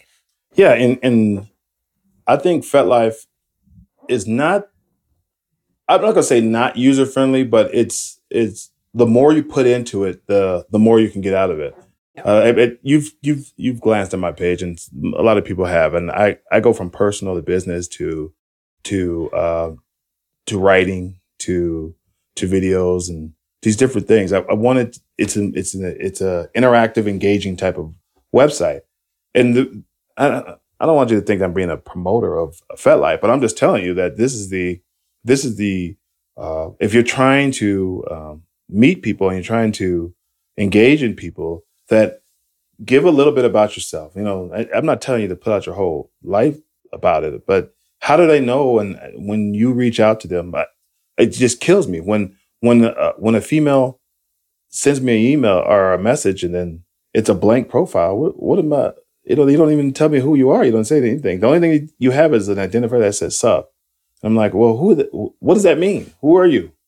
Like, it's it's a it's it sucks. I, trust me. I mean, I, I and him and I had a conversation about it before about her profile, and I was like, it sucks. You got to sit down. You got to you, it takes time to, to, fill out all the information, put down exactly where you write it. And then they have all these, well, they made it more user friendly now, with how you can bold stuff and things like that.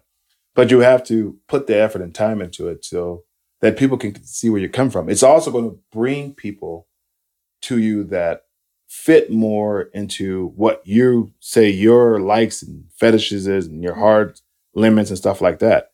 You, you don't want just everybody coming around and you're like, okay, well, my I've said my age limit personally is 35. But I, I keep getting 50 year old people hitting me up. Well, did you put that in your profile? Did you make that, um, you know, like detailed enough? Now, nobody, not everybody's going to listen to it, but you you can then try to filter out in those kind of ways and say, okay, well, this person is fitting this profile. I'm okay with reaching out with that person, or they're okay with me reaching out to them because technically I've fit what they've said. Now it may not work out. Nobody's guaranteeing this kind of things, but let's say, let's say, boom, y'all connect. Here's the part where we tell you the steps. Okay. So we've been talking about steps, but we haven't laid out the steps. Okay.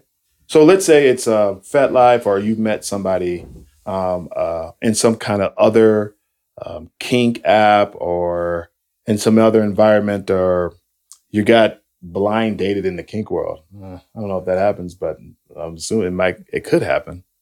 Well, what are these steps that we keep talking about? What are the steps that you're going to take to um, meet that individual? Well, we've talked about a lot of it. Communications. Do your research.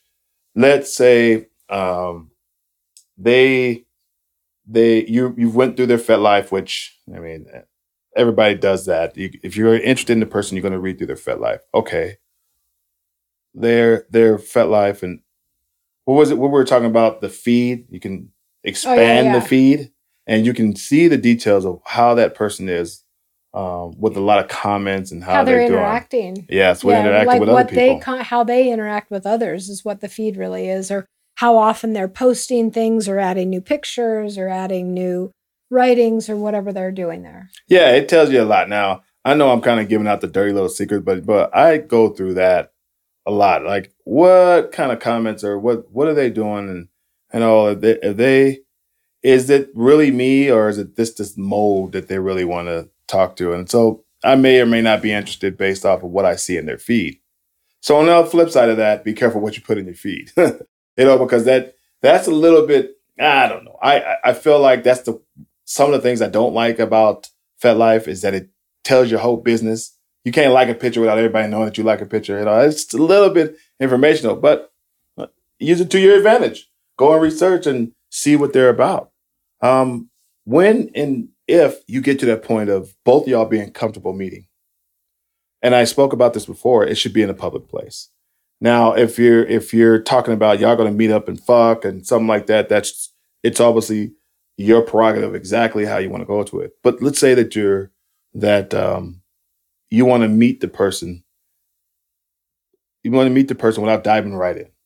Well, choose a familiar place and who who who gets the choice? I don't know who gets the choice, but maybe it's a uh, uh, a mutual agreement of a place that you go to. In my suggestion, if you are the the more vulnerable person, I, I, I don't know if I like using that word, but the person that's submissive, maybe the more vulnerable person. Well, maybe you, just, to, you don't even have to label it. If you're feeling a little bit tenuous or uncomfortable, back yourself up. And um, if you either feel comfortable telling somebody in your life, a friend, yeah, Tell a friend where you're going and what you're up to. Share your loca- location with them if you want. And if you don't feel comfortable with that, there's still another option. I thought this was great when you said this the other day because I hadn't thought of that. Tell the waitress, tell the hostess, tell the bartender. Yeah, if, if, you are at a you know if you're at a, restaurant place, or yeah. something like that, tell the librarian, the coffee shop or whatever. Yeah, you can tell the barista, but tell somebody, hey, I'm meeting this person. It's kind of a blind date. I just want you to know, so that they kind of are aware and you have people that have your back. Because people want, ultimately, people want people to be good and to be safe. And I think the other, if if you still not comfortable in going to meeting that person and uh, uh with in yourselves or or just to you both of y'all, you know, and if you can't bring a friend because of the lifestyle or something like that, then use an event. You know, like, hey, I'm going to a slosh. I'm going to Kink and Curious, you know, shameless plug. Um, I'm going to an event. I'll meet you there. Then now you have other people that are familiar with yeah. the environment. And so now you're getting yourself into an area where you're like, okay, I got other people. You go and introduce yourself to the host and know like, hey, meet a new person. This is what's going on. So those those are the kind of things that when you step in and you're going to meet somebody, um, that uh, it's a it's a safe environment, comfortable environment. A couple of things that we put is uh, you know, buy your own ticket. I don't know if it depends on how you feel about with the other person, but it, you know, you don't want to give any false hopes to somebody. If you're like, I don't know if I'm going to be into this person or not, you don't want them thinking they got some obligations because you bought the ticket and you got to hang out with them. Maybe you want to go to that kink party and you'll want to meet them, or I say kink party, but in an event you want to meet them, but you still want to socialize and go around, and you don't want the person to feel like that they have a, a power over you because they bought your ticket. Right. Uh, I mean, that's in my opinion. Or I that mean, you're tied to their arm for Yeah, the night or you know, any like- of that. because So, what if the vibe doesn't work, yeah. right? And if it's great, cool. But for first events, buying your own ticket, I thought that was a great idea too. I, it wasn't something that I'd thought about um, doing. It was like, oh, you want to buy my ticket? Cool, that's always fun. Yeah. But but what strings does that come with? Yeah. And that's a really serious question to ask yourself. And is that something you want? Yeah, because you know it, it it it depends on, and if you if you can communicate, like, okay, thank you, yes, I'll let you buy me a ticket, but that is, I may want to roam around, and I don't want to be make sure that we're not attached. So then it gives the other person the decision too, like, okay, well, I don't want to buy the ticket because I wanted to be around you that, that entire time. So it gives them the option too if you communicate with that. So be so just be mindful of that stuff, and if you're trying to, oh well, I want to go to this party and this ticket's too much, so I want somebody else to pay for me and then you go and try to uh, um, take off from that person and stuff like that, you know, that's fucked up. And uh, so you, you got to think about it both ways. Hopefully, you're trying to do this, um, Ethically. yeah, ethically, yeah. yeah. Like you're trying to be, you're really trying to do this for a, a good reason. Well, and that's why communicate. It comes back to communication, communication, communication. Be clear with what you want and speak it. And I think that's uh, we're going to move on to the next subject. That, that there was, uh, I, I hope those steps can at least be a general foundation about uh, how to to engage with people that you that you haven't met, and and also those entry points of getting into the community in a new location or you're brand new to it. Then those are the kind of the best steps. Go back and and listen to the podcast of those sections if you if you didn't get a chance to really um, let that sink in. Um, the the maneuvering back to maneuvering in the lifestyle like what we we chose this next section as honesty okay and why i feel like it's i personally feel like it's uh, one of the most important thing because if you're not eh, i learned a long time ago that just crossing the worlds from vanilla to kink that my honesty and if you listen to my story how i i, I got to a point where honesty was was uh, a very important part of how I was going into the life. I wouldn't be with my wifey now if I hadn't been an honest, an honest person about who I was. And if you get into this life, honesty is going to be a very important part from both sides, from every side. Yeah. Okay, I'm in it. People are. I will give you a, a- an example before um, we kind of jump into it. People are like, have been telling me that like, whoa, man, you're kind of um, harsh about how you know you say things. You say this is a gangbang with cis females and and stuff like that. And like, don't you think that's kind of harsh? I'm like, no, I'm telling it. I want to be honest about it because and and a person a person asked me, is it okay as a a a gay male sub to come to the gangbang and suck some dick? I said, I have no clue. I don't know what everybody's into, but this is what the dynamic of what I've set up the party as. So if you come there and you don't get anybody, then that's just the situation. And somebody told me I was kind of harsh about that. I'm like, it's not being harsh. I'm just being honest. I have to be honest because I don't want any blurred lines about any situations because not every situation is for everybody, Absolutely true. right? I mean, and it's uh, in business, we talk about creating niches. And in the lifestyle, we create our niches and where we fit best and who we fit best with. and I and, and that's that goes back to the dynamics and and it goes back to the communities and and the better you are with identifying and being honest with yourself, not identifying, but being honest with yourself, you'll better have a better fit. That there's people out there that will, if you're sitting there thinking you have to be a dom just because you're a big black man or Oh, some gosh. kind of crap like that, then but you don't feel that way. You know, it's that's the beauty of this community that there's space for you somewhere in the community where you don't have to be that. You can it's okay to be submissive. Yeah. You know, so I I- I just I just want that to be kind of clear. We kind of skipped one, but that's being um, honest with yourself. Yes, your yes and no's. What is your limits? What is you willing to accept? What are you willing to go go for? Like you got to communicate that, you know, to yourself. Absolutely. I mean, you you kind of went into the other day about the honesty about being honest to yourself, and I, I really liked how you approached that. Um, um, can you kind of speak about uh, the, just how you're being honest with yourself? with yeah, that? being honest with myself has been a journey in itself to learn how to be honest with myself because we live in a society where we're taught to look outside ourselves to the authority for the answers, at Mm. least my generation and older. Um, the folks that are younger than us, the kids that are coming up now, you guys have it way easier because we're, I know that I trained my kids and gave my kids the permission to be who they are from the get go. But my generation and older, we were trained to look to the authority for the answers whoever the authority was, be it religion, society, parents, school, bosses, whatever it was.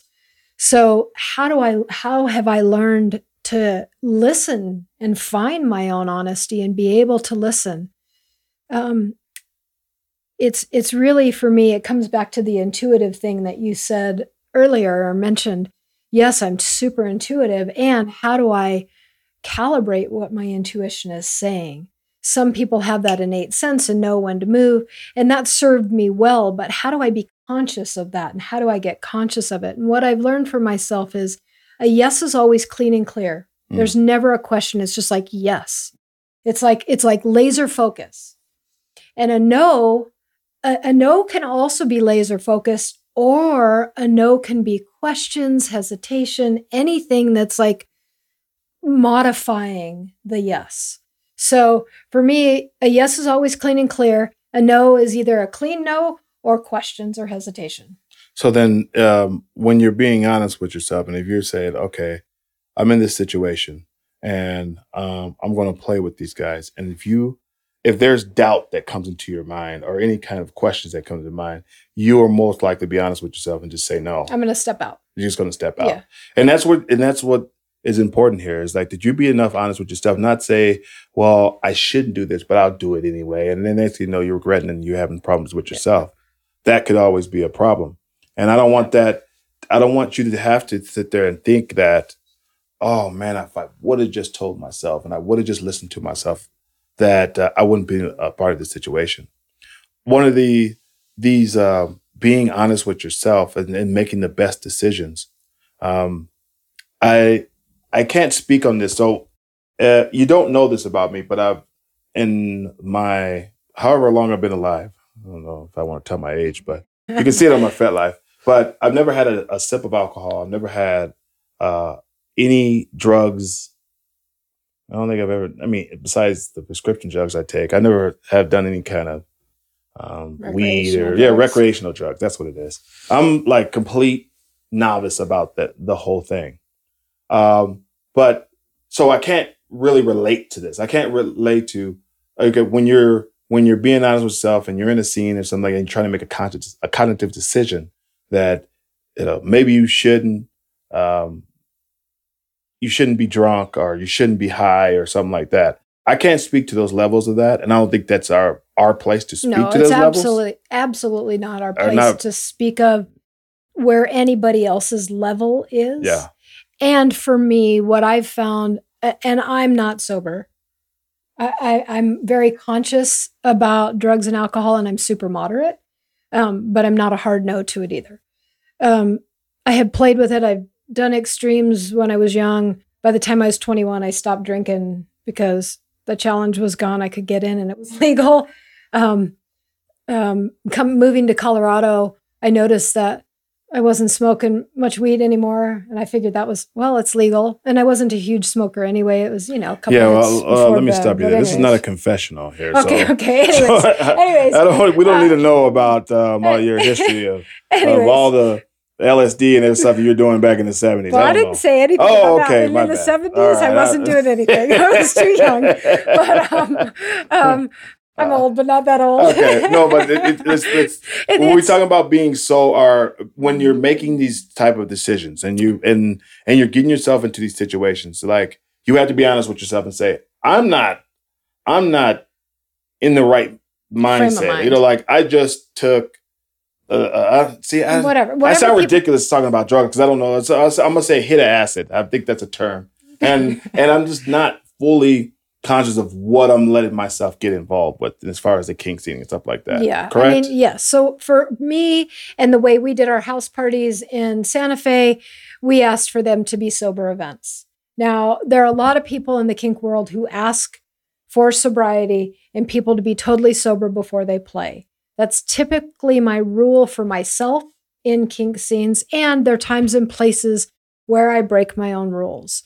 For instance, at your birthday party, um, I mentioned that to a woman who asked me to to beat her Uh-huh. and and be a top in a scene, and I said, "Well, I you know, are you are you sober?" And she goes, "No, I'm not."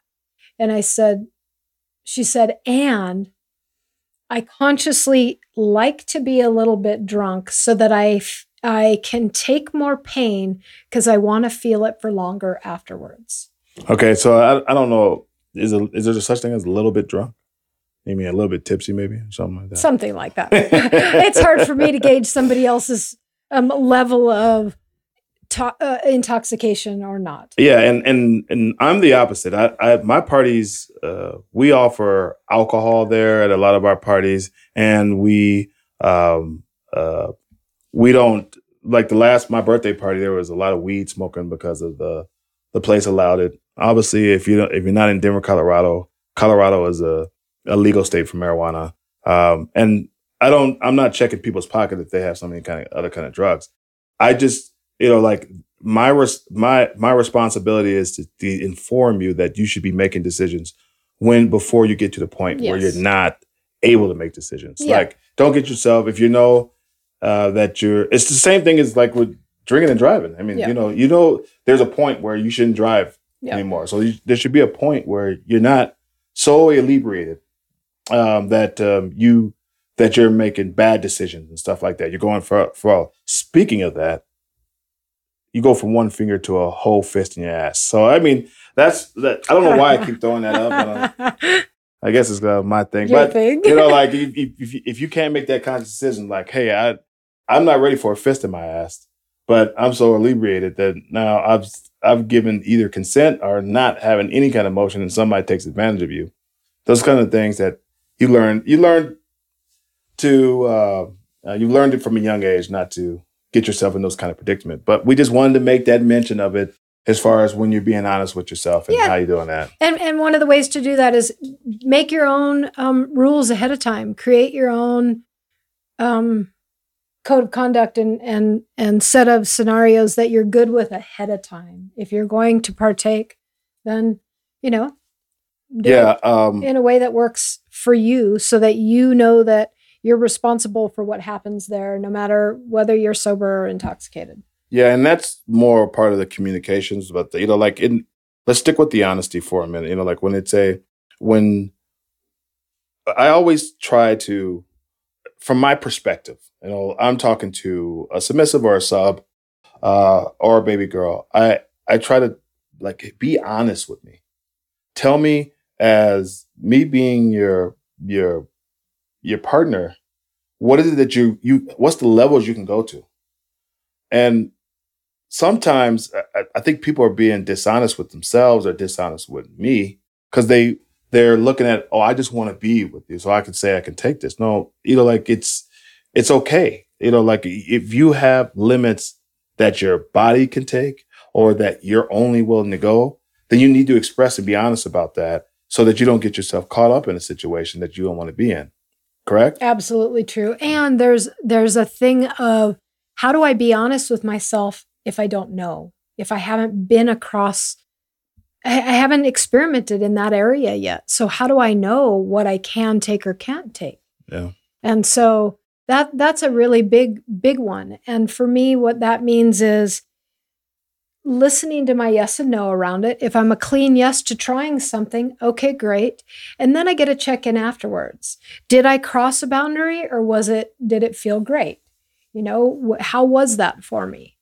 So it's it's it's being willing to have space um, to grow that's safe. So I've never done anal before. Um, a finger i'm willing to try a fist i'm a hard no to and setting those kind of rules is clear like i'm willing to try but i only want to try a little bit Yeah, and it's you have to accept the other person's decision.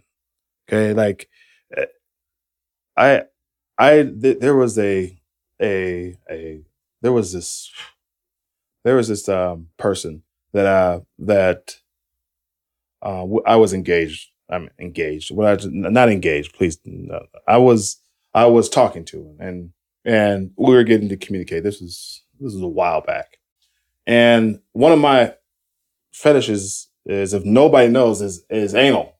So she she was willing to try, but you know, it just wasn't being. I don't think fully out front about like that's not her thing, and and I think I don't know. I I, I can't tell you what she thought, but it, felt like she was telling me that it was okay. It's just uh, so that we can start building that dynamic.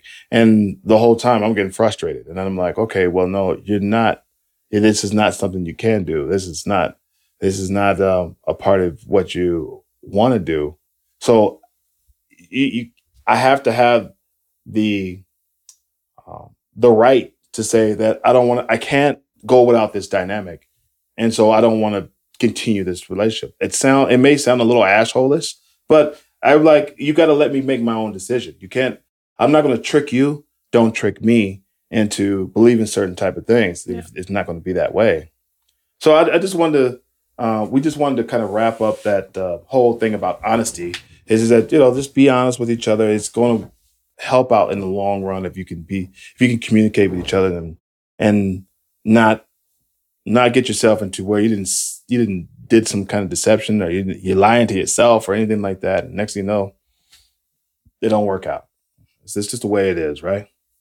Communications is kind of um uh we're kind of rearing the end of the of this whole maneuvering and lifestyle.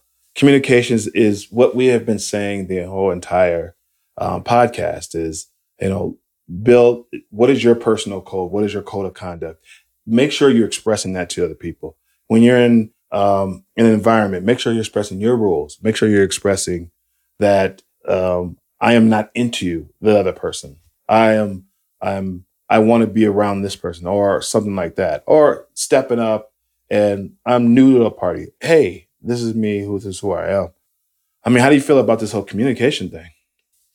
I think there's a lot to communication, and I think it's a skill that we don't, we're not taught how to communicate. And so I know for me, it's been like the last 10 years of my life have been learning to communicate and, and learning to speak up and know that my honesty and my communication actually matters.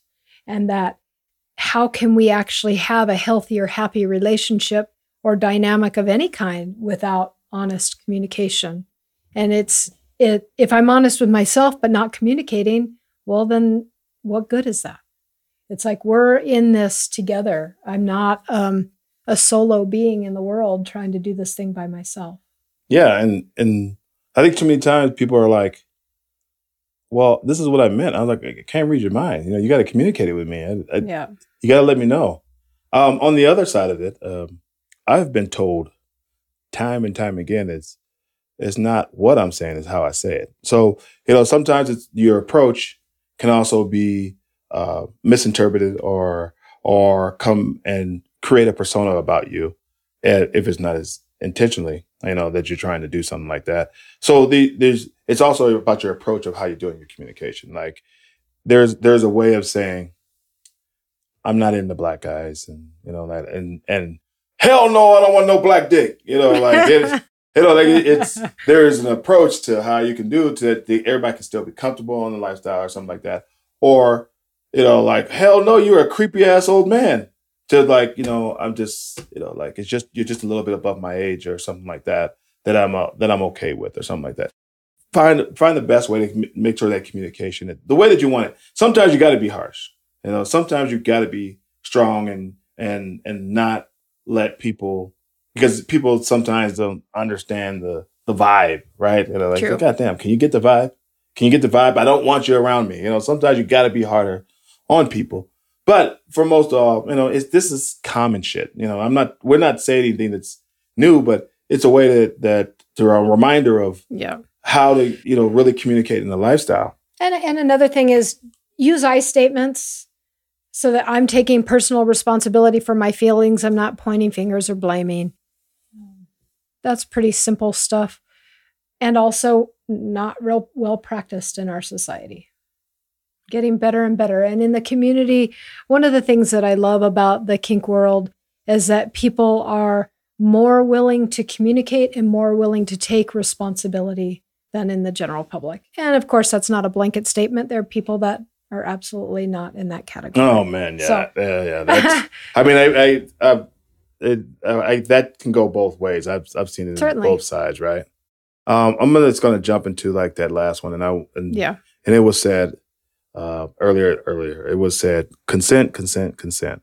Now, this is very passionate. I think to both of us, but Yes. it's definitely very passionate to me about that. The consent is is huge. I will not, um, I will not tolerate or accept anything less than than the consent.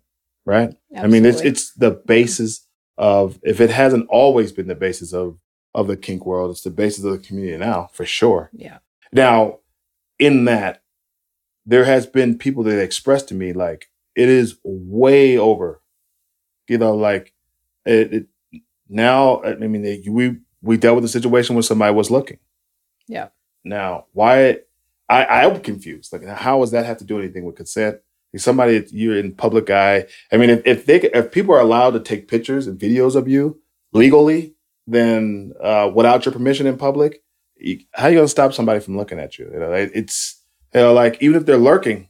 I mean, I, there's there's a, a, a there's not a consent violation there. I mean, technically, No, there's Right? not. There's mean- technically not a consent violation. yeah. I mean, you, you feel uncomfortable about it. and if but somebody's like giving you that stare that you were talking about earlier, creepy and they're stare. like that creepy stare, and they're eating you up, and they're Mhm. like wiggling their body or putting their hands in their pants or, you know, doing some things and looking at you, it feels like a violation. Yeah, and we got to be clear though. I mean, it's it. You know, is that a violation? And who who who is uh is that? It's not about violation. Let's not start going back to there. Let's stick with the consent. Consent. Is that Is a that a violation of the consent? violation? Is yeah. that a consent violation? and um, so that we, we have to be clear. We have to be very clear that uh, we're not blanketing consent over every single thing. I, I, you can get. You don't want to wash it out so that it starts to become meaningless because consent is a very important thing. Yeah. And uh, I, there's been several different cases where I've like, even me, I'm like, okay, is that a violation? And like, okay, somebody touched somebody's shoulder. Now that's physical, right? And it, it took me some time when somebody would somebody expressed to me their concern about that person touching their shoulder. And they said, they touched me and I have a history of trauma about something with touch. And so I didn't want to, I don't want to be touched by that person. And it wasn't directly at that person, but it was the fact that they did it. And it, it when they came to me, it was uh, uh, in a um, a place where I was a master over. It was kind of hard for me to figure out what what am I. You know, I will. I can go over there and say, "Don't touch the person." Yeah. That's fine. They, but when I'm sitting there saying that, that they violated consent, you know, by touching the person, and I, I have to go by what what that person is telling me. You know, I mean, uh, where is the defined line at? And I, don't know. I mean, if somebody bumps into you when you're walking by there, are you can are you not it because it was an accident? It's okay. I have no idea. But we have to uh, you have to be mindful about throwing that word around loosely.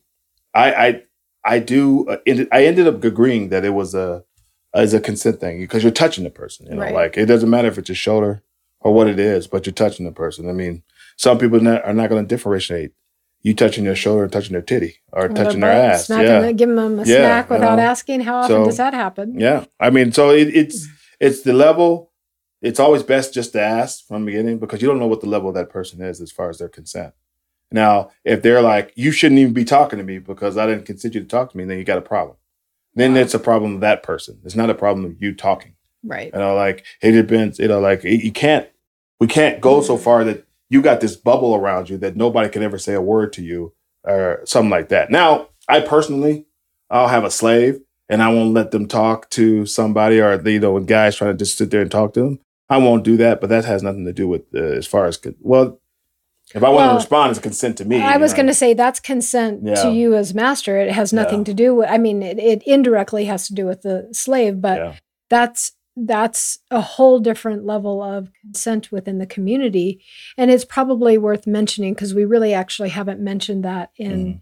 this discussion as we're wrapping up around consent.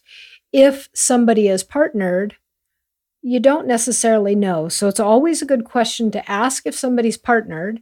And if so, what their rules of play with each other are so that you're not violating whatever their rules are as a dynamic um, for themselves. Yeah. And if somebody has a Dom or a master, then you may have to check with them for consent rather than the submissive or the slave. And my general rule is if I see that dynamic, I don't even I don't even attempt to talk to the to the slave. I, I talk to to um, the master or the dom or or the daddy, and then if they, I don't even ask if they decide or they if the person talks, and I know that that's not part of their dynamic.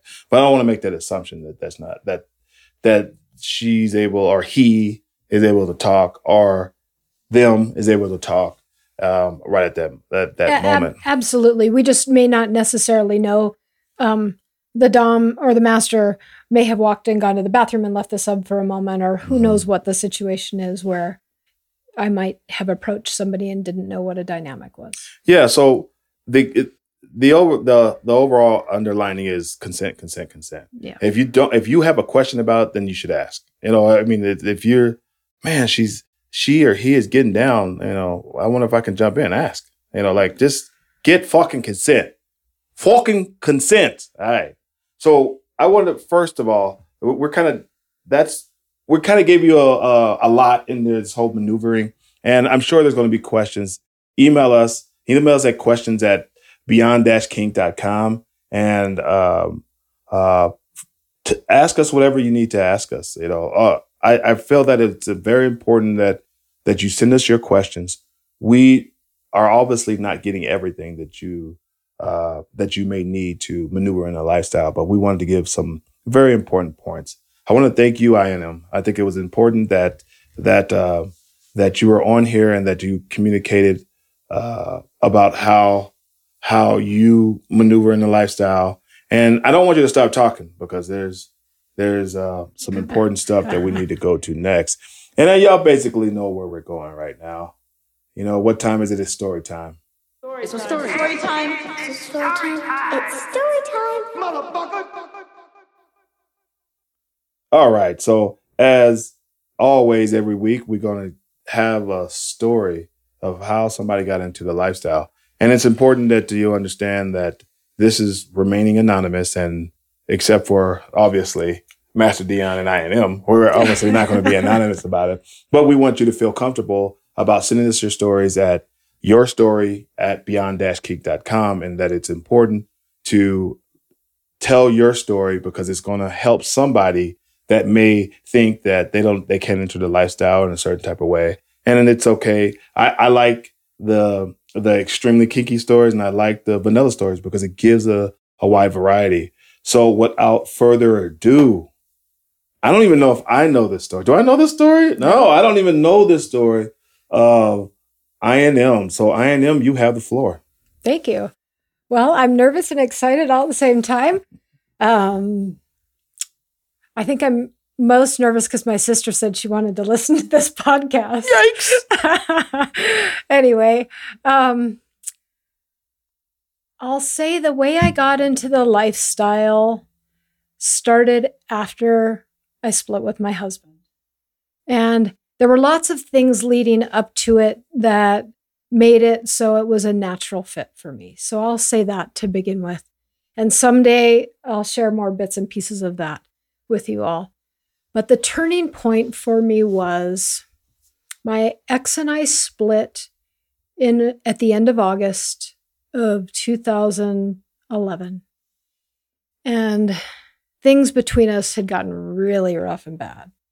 And I, I love him and I appreciate him. And we have four beautiful children. And I want to just give a shout out and say thank you for 20 beautiful years. It was a vanilla monogamous marriage. And I always brought my sex home. Always, always. In any case, um, I'm a I'm a pretty highly sexual being, and I thought that I would grow attraction to him in the marriage. I don't want to spend a lot of time talking about that. It never happened.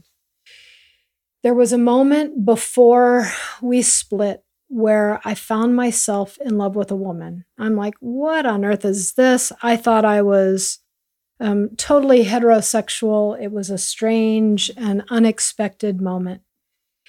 We were work uh, buddies, and um, she was always putting her hands on me and in my personal space, and I I'd, I'd look at her out of the corner of my eye, and but we had this beautiful, super hot relationship. Now it never went any place besides work. She was married. I was married. She came from a very um, very strict Catholic um, history um, base, and she was um, committed to that and her husband and keeping things kind of the same. Great. What it did for me is it woke me up inside and it made me realize that I was alive in ways that I'd kind of pushed under the rug for many years. Anyway, all that being said, it just woke me up and helped me have the strength to ask for a divorce because it really wasn't working between us. Fast forward about four or five months after we split, a girlfriend of mine was staying at my house with her son and one of my children. And she called me up. The kids were out that night. She called me up and she said, uh, my guy and I have been having sex for the last couple hours. You want to join us? This was 11:30 at night. I was 30 minutes away, and I was like, "Oh hell yeah!" I'd never been with a woman before, but I was crazy horny and it didn't even matter. It was like, sex? Okay, yay, I'm going. So I get home 30 minutes later, and we ended up having a threesome that was one for the books. We had a merry-go-round for five hours. It was just juicy and incredible. And the other woman was um, she made sure that neither of us were left out and it was flowing all night long. And five in the morning, they looked at me and they were like, We're going to bed, we're beat. And I was like, Oh, I'm not done. And I called up a friend and said, Hey, guess what I just did? And he was like, You did? And I was like, Yep. I said, I'm ready for more. Where are you? And he was in another state. So that didn't happen. But that was the thing that opened my door to the kink world. And when um, when I got on my first dating site, it was a swinger site, and it started from there. That's very interesting. I mean, uh, I I say it's pretty vanilla. It was very vanilla in terms of my lifestyle nowadays. No, no and, and again, it goes back to the how you um, you're sitting here with me now. Like it's not, it's not the, it's not the act. It's the, it's the how it opened the door and the entry into the lifestyle. Like you, yeah, like you said, you went through a long period of time of of monogamy. You went through uh, uh, a confusing time, I would say, of I thought I was heterosexual, and then here I am, really in love with this girl, and and how I, I say you know, we talked about identities, right? And and the identities that are forced on us when we're born and or when we grow up, and you see these identities, and you're like, "Damn, wait a minute, why would I have these kind of thoughts? If I if I identified if this is who I am, then why am I thinking about this kind of way?" And that's the beauty of the lifestyle. You can kind of rebirth yourself or Absolutely. create yourself. And right? that's why I said pansexual because it's like I don't want to close a door because of a label. Mhm. It's like if I feel something with somebody, I'm going to go there. Yeah. No, and I think that's that's that's absolutely the right way. Like I I have personally, you know, just try to think about being with the guy and it's it's it just doesn't work for me. I mean, it's just I just cannot imagine doing it. So I'm like, you know, some I used to not. I wouldn't say I was ever frustrated, but I was like, I feel like it makes me such a common person to be that way. But that's just who I am. I'm just heterosexual, and you know, like I don't.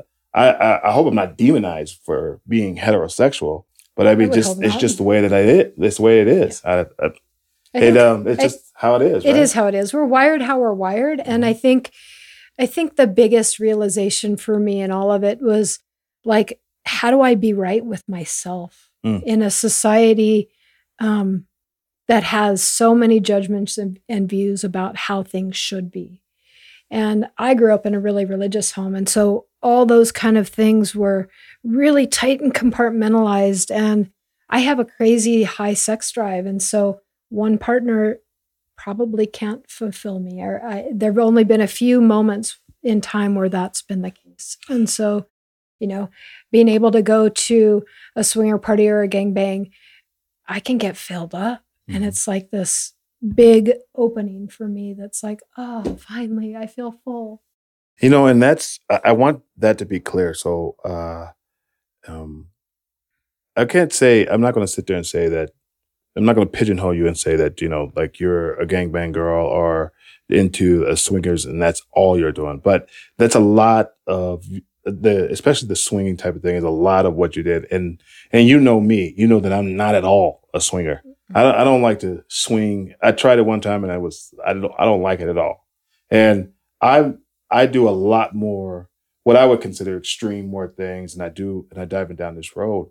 And we've been able to find a commonality and and uh, uh, a kinship to work together in these lifestyles. So even though I have said and expressed that, you know, within those dynamics to find those communities that you find them commonplace, don't don't um uh, pigeonhole yourself into a box where you don't think that you can communicate with somebody else. Because to me, that's why I say the kink lifestyle, kink community, because you still have that common bond by being in a kink lifestyle. Yeah. Right. Yeah, and for me, the the swinger lifestyle allowed me to open the door to the kink world Mm. or to the broader kink world. It's definitely its own kink, and um, but it opened the doors, and then moving into a home where it was predominantly kinky rather than sexual, and in Mm. fact, our parties were opposite um, in many ways. The kind of parties that I've been to here in Denver because it was strictly kink and there was little to no sex that happened at those Mhm. parties. And so those kind of things happen and I I would just say that I have a pretty broad palette. Yeah, and and again, you know, like there's the, the kind of interchanging with sexuality and and uh and kink, and like she said, there's there's you may be asexual and you could be a kinky as fuck. So don't it's not all about the sex and the act of sexual stuff, but you know, a lot of people do like that kind of part of it. I mean, I do. So, um, I think uh, first of all, thank you for telling us your story. Um, uh, I'm still waiting for that that story of somebody to be the to have that interest like me. Uh, I mean, I want to see somebody with a a little bit stern story. We still have some stories to read, but you know, I'm I'm, I'm think I'm going to get a nice jeering one, you know, jarring one for next next week. Um, I- I- again, I want to express the my appreciation for you coming on. You're she's not new to to the podcast. She's just new to being in front of the camera on the mic, and uh, she did a great job. I, I really do appreciate it. Thank, you very much. Thank you for having me on this side of the the mic. It was fun. Yeah, I mean it. Uh, it was great. So I wanted to kind of close it out for this week. If it's if there's something that um, that uh, you are curious about or want to express, I've already given out the emails. Hit us up. Follow us on the our Instagram page. It's just Beyond Kink, and um, uh, we also have a personal page if you if you figure it out. But also come and um, follow us on on FetLife at uh, Beyond Dash Kink. We want to engage with more and more people. We're it's it's been surprising. We got people all the way up in Canada listening, Yes. All the way- all the way throughout the United States. We haven't left North America, but it's still it's a it's a a, a great thing to see. oh, we might have. We might have. Okay, we'll see. we'll see when um, the numbers come out. Next week, next week's topic is going to be about how to protect yourself, and we're going to probably add in some other element in there. Um, uh, we we're to when we talk about how to protect yourself, you know, your personal actions, getting community support, the contracts and agreements. Uh, we'll again touch base, uh, touch the a little bit on the code of conducts and the liabilities of of your actions and within the lifestyle. So it's it's about protecting yourself on both sides. You know, if you're a person that's vulnerable or not vulnerable, and you're a person that's an aggressor, but you don't know how to be a lot more, um, uh, uh, a lot more, I don't know, uh, uh, gentle. I don't know if it's gentle is the right Not word, but just communicative, I think. yeah, yeah, honest. you know, like express who you are Yeah. and stuff like that. So let's uh let's wrap that up. That was a freaking I don't even know how long that was. I feel It like was fucking really forever, long. right? So you know, hey man, it's a long podcast. I I said it from the beginning, I ain't putting restrictions on what the fuck I do. So hopefully you enjoy it. And as always, Kinksters, keep it kinky. Shouts out to all the Kinksters that tuned in this week to listen to another episode of Beyond Kink with Master Dion. Don't forget to like, comment, and hit that subscribe. To stay connected with me, Master Dion, follow at Beyond Kink on Instagram and all social media platforms. As always, keep it kinky.